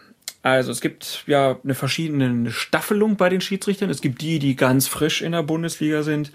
Es gibt die, die schon länger als fünf Jahre in der ersten Bundesliga sind. Und es gibt die sogenannten Top-Schiedsrichter. Das sind fünf in Deutschland. Die bekommen bisher 40.000 Euro, ab nächstem Jahr 60.000 Euro Grundgehalt. Und bis 2016 soll das dann nochmal auf 75.000 Euro Grundgehalt erhöht werden. Bei denen, die fünf Jahre Erstliga-Erfahrung haben, steigt das Gehalt jetzt von 30 auf 50.000. Bei den Neulingen von 20 auf 40.000 Euro. Das ist schon mal eine Hausnummer. Hat die Schiedsrichtergewerkschaft gut verhandelt, ne? ich habe die Streiks gar nicht mitbekommen, die mit den Mülltüten und den, den äh, Trillerpfeifen. Wohl Pfeifen haben die ja eigentlich alle, die könnten das Pfeifen haben sie machen. einfach eine, ne? Und wirklich welche, die auch sehr, sehr laut sind. Absolut. Wie, wie erklärst du dir das, dass das jetzt passiert ist? Der DFB ist ja schon seit einer ganzen Weile dazu übergegangen, seinen Schiedsrichtern einfach eine ähm, gewisse Grundversorgung zu ermöglichen. Jetzt muss man dazu sagen, dass es ja eine Altersgrenze bei den Schiedsrichtern gibt, die natürlicherweise dann dafür sorgt, dass man irgendwann nicht mehr ähm, in der ersten, zweiten Bundesliga pfeifen kann und da dementsprechend auch nichts mehr zu verdienen hat. Ist die, der Grundgedanke eine Kompensation davon, dass man dadurch, dass man Schiedsrichter ist, im Beruf ja. nicht so aufsteigen kann? Einmal das, ist aber auch eine Kompensation für solche Geschichten wie, was passiert, wenn ich verletzt bin. Ne? Ich bin als Schiedsrichter, der in den Profiligen pfeift, ähm, beruflich reduziert, kann da nicht mehr so wahnsinnig viel machen. Vielleicht gibt auch sicherlich Schiedsrichter, die da gar keinem äh, Beruf mehr nachgehen. Und wenn ich dann verletzt bin, was ja immer mal gerade bei der körperlichen Belastung, die die Schiedsrichter haben, das darf man nicht vergessen, die gehen zwar in keine Zweikämpfe, aber sie müssen auch sprinten, sie sind körperlich stark belastet, haben teilweise auch drei Spiele pro Woche und die ganzen Reisestrapazen noch laufen sehr, sehr viel. Und das kann einfach passieren, dass man sich da mal verletzt und wochenlang ausfällt. Das kriegt die Öffentlichkeit dann oft nicht so direkt mit, weil es nicht so in der Zeitung steht wie eben bei Spielern, wo es jetzt heißt, der hat sich irgendwie das Syndesmoseband gerissen, aber Manuel Gräfe war zum Beispiel außer Gefecht eine ganze Weile in dieser Saison, fällt mir so ein und der hat in der Zeit ja nicht die Möglichkeit, dann Geld zu bekommen für seine Spielleitungen. 3800 Euro pro Einsatz in der Bundesliga, 2000 Euro in der zweiten Bundesliga, soweit ich weiß. Da entsteht ein massiver finanzieller Verlust und um es soweit nicht kommen zu lassen, hat der DFB eben vor einer Weile, ich glaube vor einem Jahr oder vor zwei, eben dieses sogenannte ja, Grundgehalt eingeführt, muss man dazu sagen. Ähm, die rechtliche Konstruktion kann ich nicht erläutern, weil ich sie selbst nicht en Detail kenne. Es ist kein Gehalt, glaube ich, im eigentlichen Sinne. Es besteht, glaube ich, kein direktes Vertragsverhältnis mit dem DFB. Ähm, die Schiedsrichter müssen das nach allem, was ich weiß, selbst versteuern. Das macht nicht der DFB. Wie die Konstruktion da aussieht, kann ich nicht erläutern, weiß ich nicht. Sollen andere tun, die da kompetenter sind. Fakt ist aber, sie kriegen jetzt da eben, nennen wir es ruhig so, mehr Geld, um da sie eben abzusichern. Wobei der DFB, das hat uns ja auch, äh, hat uns ja auch Helmut Krug auf der Medienschulung da zu Beginn der Saison deutlich gesagt, wobei der DFB weiterhin Wert darauf legt, dass die Schiedsrichter eben sich auch ein berufliches beziehungsweise weiteres berufliches Standbein erhalten, um nach dem Ende ihrer Karriere nicht das Problem zu haben, dass sie da ähm, auf der Straße stehen. Es kann ja schließlich immer auch passieren, dass ein Schiedsrichter gar nicht die Altersgrenze in der Bundesliga erreicht, sondern aus anderen Gründen absteigen muss, weil er es leistungstechnisch eben nicht mehr wirklich bringt oder aufgrund einer Verletzung nicht mehr als äh, Schiedsrichter im Profibereich amtieren kann. Auch das ist ja denkbar. Können wir über die Gründe, warum das jetzt so angehoben würde, ja mal ein bisschen sprechen. Also Herbert Vandel wird im Kicker zitiert. Seit der Umstrukturierung vor drei Jahren haben wir die Professionalisierung kontinuierlich vorangetrieben. So kann man es deuten. Mhm. Es gibt aber noch eine andere Deutung, die sagt, die FIFA hat Druck gemacht und hat gesagt, hier DFB, kümmert euch mal darum, dass eure Schiedsrichter ein bisschen professioneller werden. Und es stand die Drohung im Raum, dass äh, keine deutschen Unparteiischen zur WM 2014 dürfen. Was halten wir denn davon? Wenn das da so steht, nehmen wir es erstmal so zur Kenntnis. Es ist zumindest so, dass der DFB im Vergleich zu anderen Nationalverbänden, Italien beispielsweise, auch und, und auch und vor allem Großbritannien, den Amateurgedanken bei den Schiedsrichtern nochmal deutlich höher hält. Was bedeutet, dass sie diese Professionalisierung im Sinne, wie die FIFA das, das versteht, eben auch mit dem entsprechenden Gehalt, äh, dass der DFB da sehr lange Zeit sehr zurückhaltend gewesen ist, wo man eigentlich in Italien und England schon längst de facto zu einer Art Profischiedsrichter übergegangen ist. Profischiedsrichter, wo der DFB gesagt, das wollen wir nicht, dass das so heißt, das wollen sie auch heute nicht. Wobei das sich so ein bisschen überlagert, dass eines Mal sagt, na ja, eigentlich soll das nicht so sein, wo ich mich immer noch frage, warum eigentlich nicht? Warum, warum nennen wir das nicht Profischiedsrichter? Warum sollen sie nicht einfach von davon leben können. Und das können sie ja jetzt auch. Ich denke, dass, äh, wenn man, also das ist natürlich keine Verdienstmöglichkeit, die auch nur annähernd in den Bereich äh, kommt, ähm, den ein Bundesligaspieler jetzt verdient. Aber das ist ja ein Gehalt, also du und ich würden davon schon sehr gut leben können. Wollte ich gerade sagen. Ja? Also der Kicker hat dann zusammengerechnet, dass Felix Brüch, das ist ja so der, mhm. also gehört zu den Top 5 Schiedsrichtern, ja. kriegt deswegen halt ein bisschen mehr Geld und hat natürlich auch ziemlich viele Spielleitungen diese Saison bekommen. Da haben sie zusammengerechnet, dass er nach den neuen Honorarberechnungen für seine Spielleitung in den ersten drei Ligen und im DFB-Pokal in dieser Saison bisher eine Gesamteinnahme von 144.650 Euro bekäme. Mhm. Dazu kommt bei ihm ja dann noch Champions League, Europa League, äh, Länderspiele, was auch immer.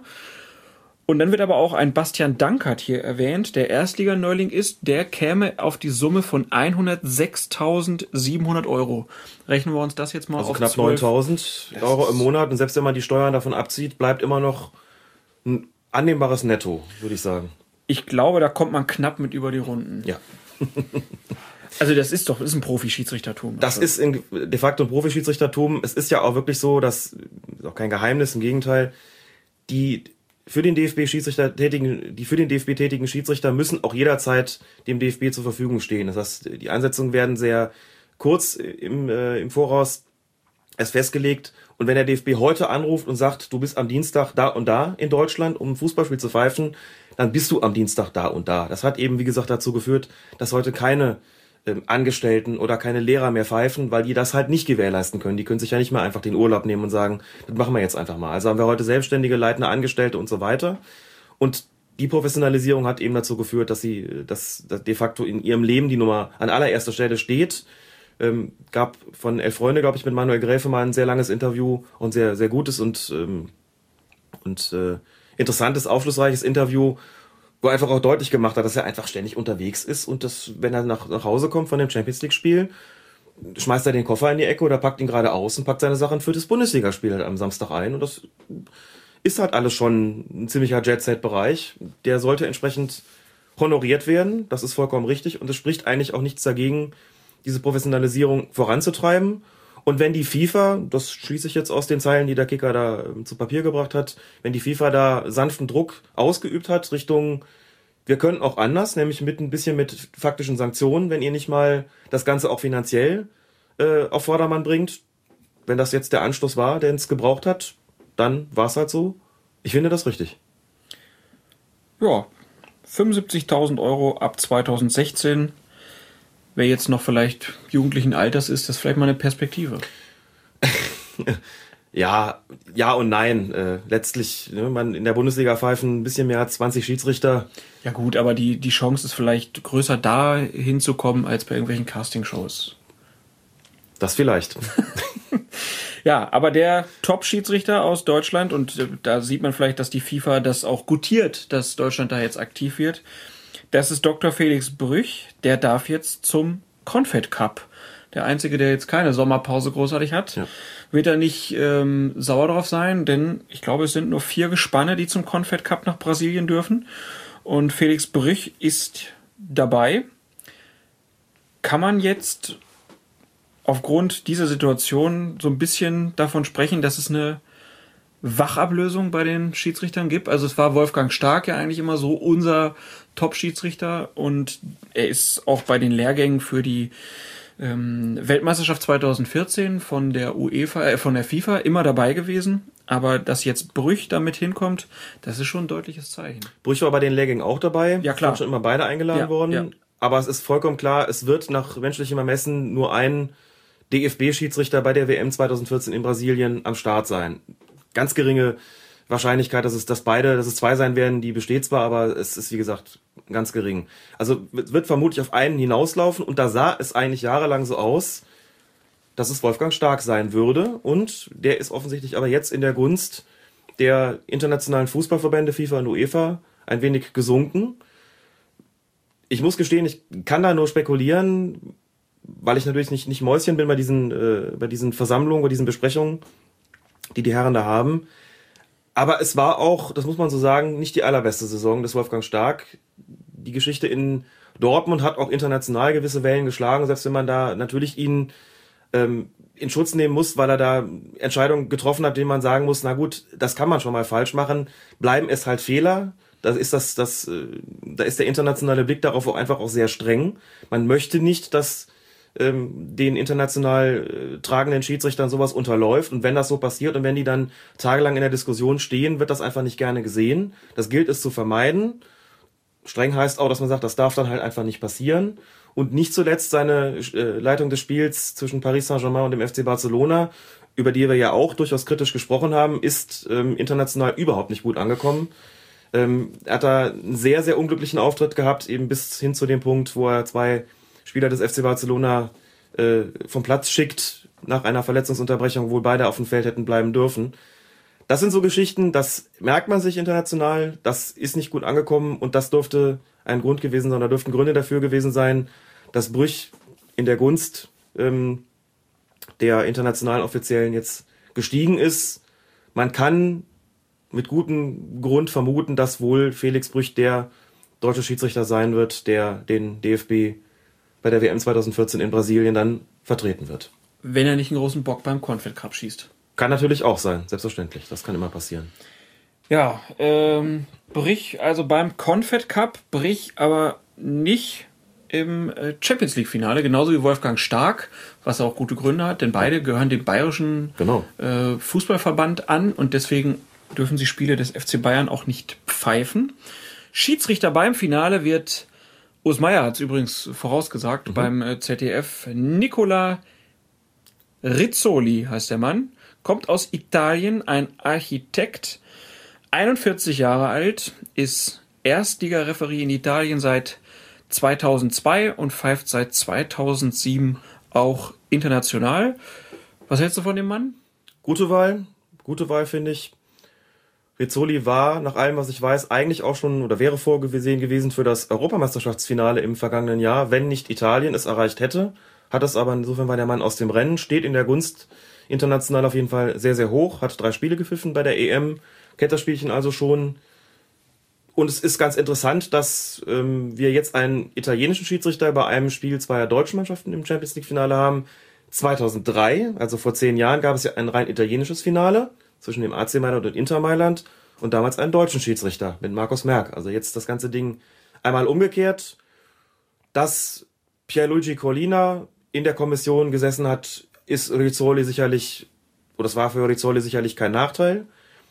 Noch einmal, was ich von ihm gesehen habe, finde ich es eine gute Wahl, auch ein Schiedsrichter, dem nachgesagt wird und meiner Ansicht nach auch zu Recht, dass er die Fähigkeit verfügt, sich den Spielweisen beider Mannschaften dahingehend anzupassen, dass er nicht seine Linie hat, die er immer unabhängig vom Spiel durchzieht, sondern dass er recht flexibel auf die Art und Weise zweier Mannschaften zu spielen reagiert. Das heißt, je nachdem das Spiel auch mal ein bisschen ähm, an der kürzeren Leine halten kann und mal die Leine etwas länger lässt, hat die Bayern zweimal gepfiffen, nach allem, was ich weiß. Einmal äh, in der Saison 2009, 2010 beim Spiel in Manchester, dass die Bayern verloren haben. 3 zu 2. Und da gab es eine. Aber sie kamen weiter, trotz Und- der Niederlage. Und da haben ja viele Bayern-Fans sich auf Twitter jetzt schon auch Ja. beschwert, dass so ein Mann jetzt da pfeift. Aber man muss auch sagen, ohne Rizzoli wären die Bayern da vielleicht gar nicht weitergekommen. Gab eine gelb-rote Karte für einen Spieler von Manchester United, der den Raphael. Spielverlauf nachweislich beeinflusst hat. Und auch an der 0 zu 1 Niederlage im vergangenen Jahr in Basel hat der Mann sicherlich keine Schuld. Also ich muss auch mal an der Stelle dazu sagen, ich halte von diesen, dieser Nachguckerei, was hat denn der gepfiffen, wie haben wir da gespielt, ehrlich gesagt gar nichts. Es hätte ohnehin nur dann Aussagekraft, wenn man gleichzeitig analysierte, was ist denn in den Spielen eigentlich schiedsrichtertechnisch passiert? Hat er irgendwelche Entscheidungen äh, getroffen, die sich signifikant äh, zum Nachteil des, des jeweiligen Lieblingsvereins summiert haben? Dann könnte ich ja noch verstehen, dass man sagen würde, okay, ist halt eine Häufung von unglücklichen Pfiffen dabei gewesen bei Spielen des FC XY. Aber die Mühe macht sich ja normalerweise keiner und vermutlich wird man sie auch in der Regel nicht antreffen. Also dieses ist ein schlechtes Ohm, haben wir zweimal gehabt, haben wir zweimal verloren, halte ich für genauso großen Blödsinn wie haben wir, haben wir fünfmal gehabt, haben wir immer gewonnen. Ich glaube, das spielt nur sehr begrenzt eine Rolle und äh, halt von diesen, von diesen Statistiken sehr, sehr wenig, aber gerade im Moment wird ja, glaube ich, alles durchgenudelt Ja. im Zusammenhang mit dem Finale. Deswegen werden wir heute wahrscheinlich über den Schiedsrichter diskutieren, aber ich hoffe, wir müssen es nicht am Samstagabend tun. Das hoffe ich auch nicht. Ich habe trotzdem noch mal ein bisschen weiter geguckt, äh, was über den Mann zu finden war. Er hat diese Saison fünf Champions League-Spiele gepfiffen. Und äh, in Schalke ist er relativ bekannt. Die hat er nämlich schon öfter gepfiffen, zum Beispiel Schalke gegen Arsenal. Und er hat auch letzte Saison das äh, Europa League Viertelfinale war es, glaube ich, gegen Bilbao gepfiffen. Und er hat das WM-Qualifikationsspiel Irland gegen Deutschland gepfiffen. Also ein paar Mal konnte man den Mann schon sehen. Und in dieser Saison hat er insgesamt 25 äh, Spiele in verschiedenen Wettbewerben gepfiffen. 129 gelbe Karten, das heißt so fünf im Schnitt, konnte man auch so ganz gut beobachten. Ähm, das waren schon, äh, ja, kam ungefähr hin mit dem Schnitt. Also er hat mal auch mal einen mit 10 gehabt, aber ähm, so die meisten waren so zwischen vier bis sechs. Finde ich für so ein Champions League-Finale dann schon relativ viel Ja, das eigentlich. Dann hatten wir viermal gelb-rot und sechsmal rot. Das heißt, äh, bup, bup, alle zweieinhalb Spiele ein Platzverweis und sieben Elfmeter. Gut, ich denke, das ist eine ganz normale Zahl oder Ja. ist das viel? Nein, ist es nicht. Ganz normale Zahl. 2011, 2012 Italiens Schiedsrichter des Jahres. Hat übrigens auch einen sehr schnellen Aufstieg in dieser äh, internationalen Ebene gemacht. Also durfte sehr schnell auch viele Spiele pfeifen. Hat dann auch drei Spiele bei der EM 2012 gepfiffen. Und äh, wir wollen natürlich dann auch mal kurz seine Assistenten nehmen.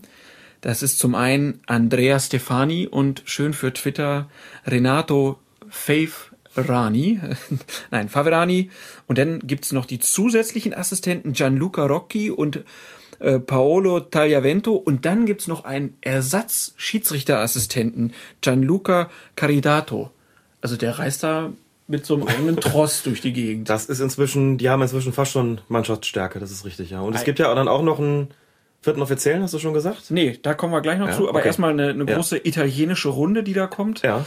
Ähm, sicherlich kein schlechter und ja, wollen wir hoffen, dass es da keinen großen Ärger gibt. An der Linie als vierter Offizieller, nein, nicht an der Linie ist falsch. Wie sagt man da denn eigentlich? Ja, doch, warum nicht? Also, Zwischen den Bänken. zwischen den Bänken. Damir Skomina. Der ist ganz bekannt, weil er beim bei der EM 2008 auch vierter Offizieller war beim Spiel Österreich gegen Deutschland und er dafür gesorgt hat, dass Joachim Löw und Hickersberger auf die Tribüne geschickt wurden. Das ist ja nur schon ein paar Jährchen her. die aber- frischere Erinnerung, Ja, aber er ist da halt auch vierter Offizieller gewesen. Deswegen habe ich das jetzt mal rausgesucht. ja, Aber er ist bekannter, weil er die Bayern durchgepfiffen hat. genau, in Barcelona. Und da muss auch dazu sagen, dass diese Also es ist jetzt fünf Jahre her. Das ist auch für eine Schiedsrichterlaufbahn relativ viel. Da kann sich eine ganze Menge tun in der, im Laufe dieser, dieser Jahre. Das Geschäft ist auch an der Stelle unheimlich schnelllebig. Wer vor fünf Jahren noch so ein No-Name war, ähm, kann heute schon wirklich ein, ähm, eine Spitzenkraft sein im internationalen Fußball. Das geht bei Schiedsrichtern zwar normalerweise langsamer als bei den Spielern, aber auch daran sieht man halt, inzwischen pfeift der Mann Champions League Halbfinalspiele. Das hätte er vor fünf Jahren sicherlich noch nicht getan. Klar, da war seine Karriere noch nicht so weit. Fand ihn in Barcelona aber sehr gut bei dem Spiel, Barcelona gegen Bayern. Und gut, als vierter Offizieller ähm, geht es ja in erster Linie darum, ne, die Beteiligten notfalls äh, auseinanderzuhalten. Wir sind, glaube ich, auch gefragt worden auf Twitter, ob einer aus dem Gespann Deutsch kann. Ich konnte es nicht rausfinden. Ich glaube, sie können es aber alle nicht. Ich weiß es ehrlich gesagt auch nicht. Ich weiß nicht, ob es Komina möglicherweise Deutsch kann, wenn er sich dann mit den Trainern unterhält. Muss man dazu sagen, ich finde das aber auch nicht so wichtig. Es ist ein internationaler Wettbewerb. Im internationalen Wettbewerb müssen auch die beteiligten Mannschaften Leute haben, die sich einer international üblichen Sprache bedienen. Das ist nicht unbedingt das Deutsche, das ist aber in jedem Fall das Englische. Das sollte man erwarten können. Das können diese Schiedsrichter alle. Das ist Bedingung, das ist Pflicht. Sie müssen, glaube ich, mindestens eine Fremdsprache können, besser sogar noch zwei oder mehr, um bei den entsprechenden Spielen eingesetzt zu werden. Und Englisch muss auf jeden Fall dabei sein. Das ist die international übliche Sprache. Also müssen sich auch ein Jupp Heynckes und ein Jürgen Klopp mit äh, Herrn Skomina oder Herrn Rizzoli auf Englisch unterhalten können. Das wird möglich sein, das ist man da so gewöhnt. Deutsch zu können mag ein Vorteil sein, ist aber überhaupt keine, kein Kriterium bei der Auswahl jetzt der, der Schiedsrichter oder der Assistenten für dieses Finale. Wunderbar, dann haben wir die äh, angesetzt und jetzt haben wir noch so ein bisschen, bisschen Nerdwissen noch äh, gefunden für das nächste Fußballquiz. Da kann man vielleicht glänzen. Deutschland und Italien sind jetzt nämlich im Gleichstand, was die Ansetzung in Champions League beziehungsweise Landesmeisterpokalfinals angeht. Jeweils sieben dann. Schön. Ist eine schöne Statistik, ne? Ob die Schiedsrichter jetzt auch alle Sterne bekommen über ihr entsprechendes äh, FIFA-Logo? Auf Twitter bekommen sie einen Stern, wenn sie anfangen. Ähm, und es gab bisher erst drei Schiedsrichter, die zwei Champions League, also nee, das waren Landesmeisterpokalfinals pfeifen dürften. Kennst du die? Nein, da müsste ich jetzt gucken. aufpassen. Also Gottfried Dienst. Mhm. Aus Das der ist- Schweiz. Das ist der, der 66. Das war der Schiedsrichter von 66, genau mit, mit dem Assistenten Tofik Baramov Ist eine- zusammengearbeitet hat. Ja. Ja. Eine ganz eigene Geschichte, ist nie mehr glücklich geworden. Danach äh, mit der Schiedsrichterei. Kriegt, hat, hat jahrelang noch Briefe bekommen äh, wegen dieser Fehlentscheidung aus Deutschland. Aber jeder kennt ihn Anrufe. heute noch. Jeder kennt ihn heute Ja, aber noch. möchte man so bekannt sein? Ihm hat man kein Denkmal gesetzt. Ihm hat man kein Denkmal gesetzt, anders als seinem Schiedsrichterassistenten oder Linienrichter damals Tofik Baramov, ein Ja. Aserbaidschaner, soweit ich weiß. Ja. Nachdem, glaube ich, sogar ein Fußballstadion äh, benannt ist, wenn ich nicht Ich irre. meine, das Nationalstadion in Aserbaidschan heißt wie er. Es gibt Genau. eine riesige Statue von ihm. Mhm, eine riesige er hat, Statue. Er hat Bücher geschrieben Vielleicht- über diese Spiele, Ja. die Bestseller geworden sind. Vielleicht der einzige Linienrichter weltweit, dem ein Denkmal errichtet worden ist. Man weiß es nicht. In Gottfried Dienst muss ich sagen, na gut, also man wird aber auch nur durch solche Entscheidungen wirklich zur, zur Legende. Klar bekommt er vielleicht heute noch Briefe, aber das ist, ist halt so, das der- gehört da dazu. Ja, ich glaube, er ist tot mittlerweile, aber er Ah, hat okay, dann na gut. lange halt noch wohl dann da Mhm. ähm, Post bekommen. Also und hat aber zweimal den Europapokal der Landesmeister das, das Finale Mhm. pfeifen dürfen. Einmal 61 und einmal 65. Dann gibt's den Schiedsrichter Lobello, Bello, aus Italien. 68 und 70. Schnell nacheinander. Mhm. Und dann Palotai, 76 Ungar, und 81. Mhm.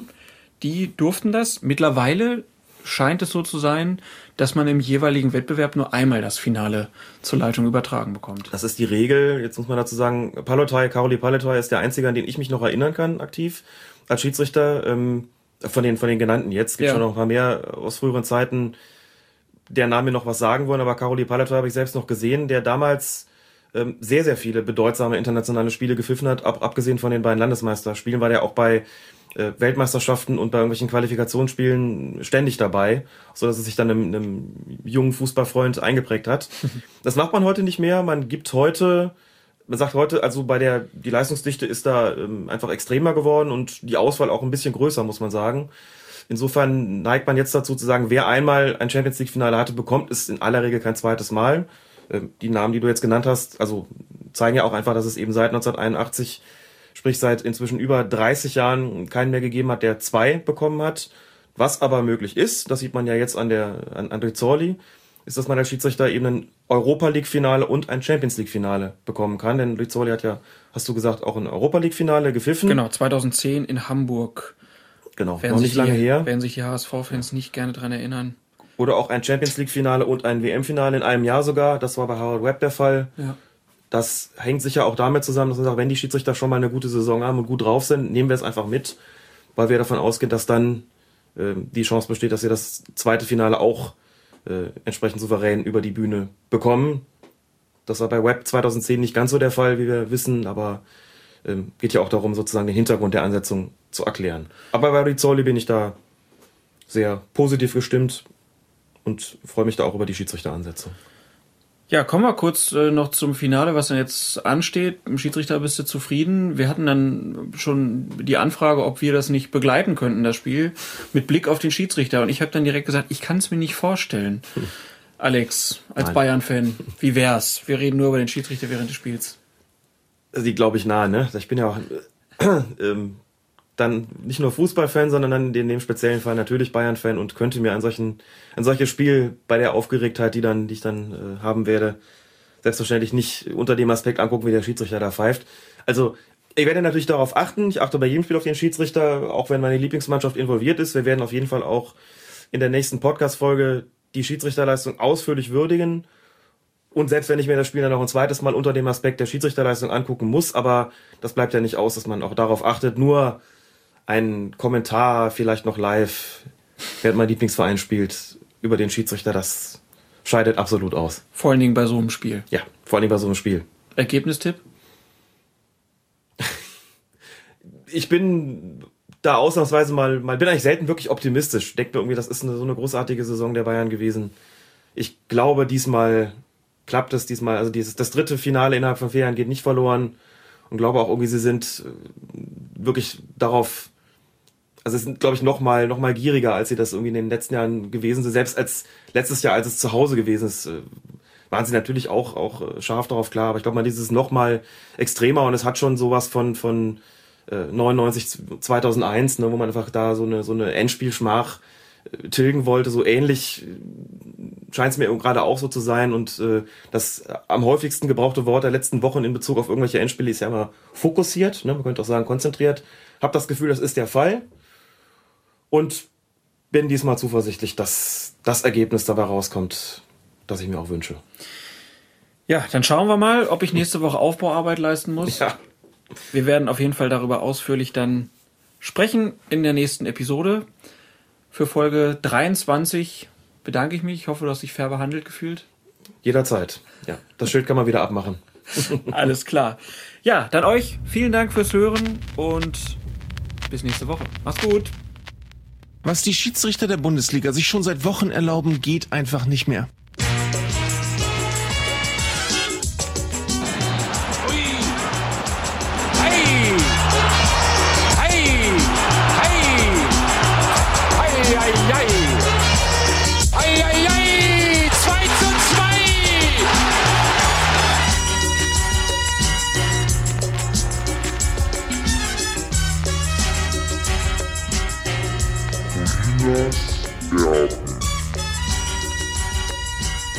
Der Schiedsrichter-Podcast.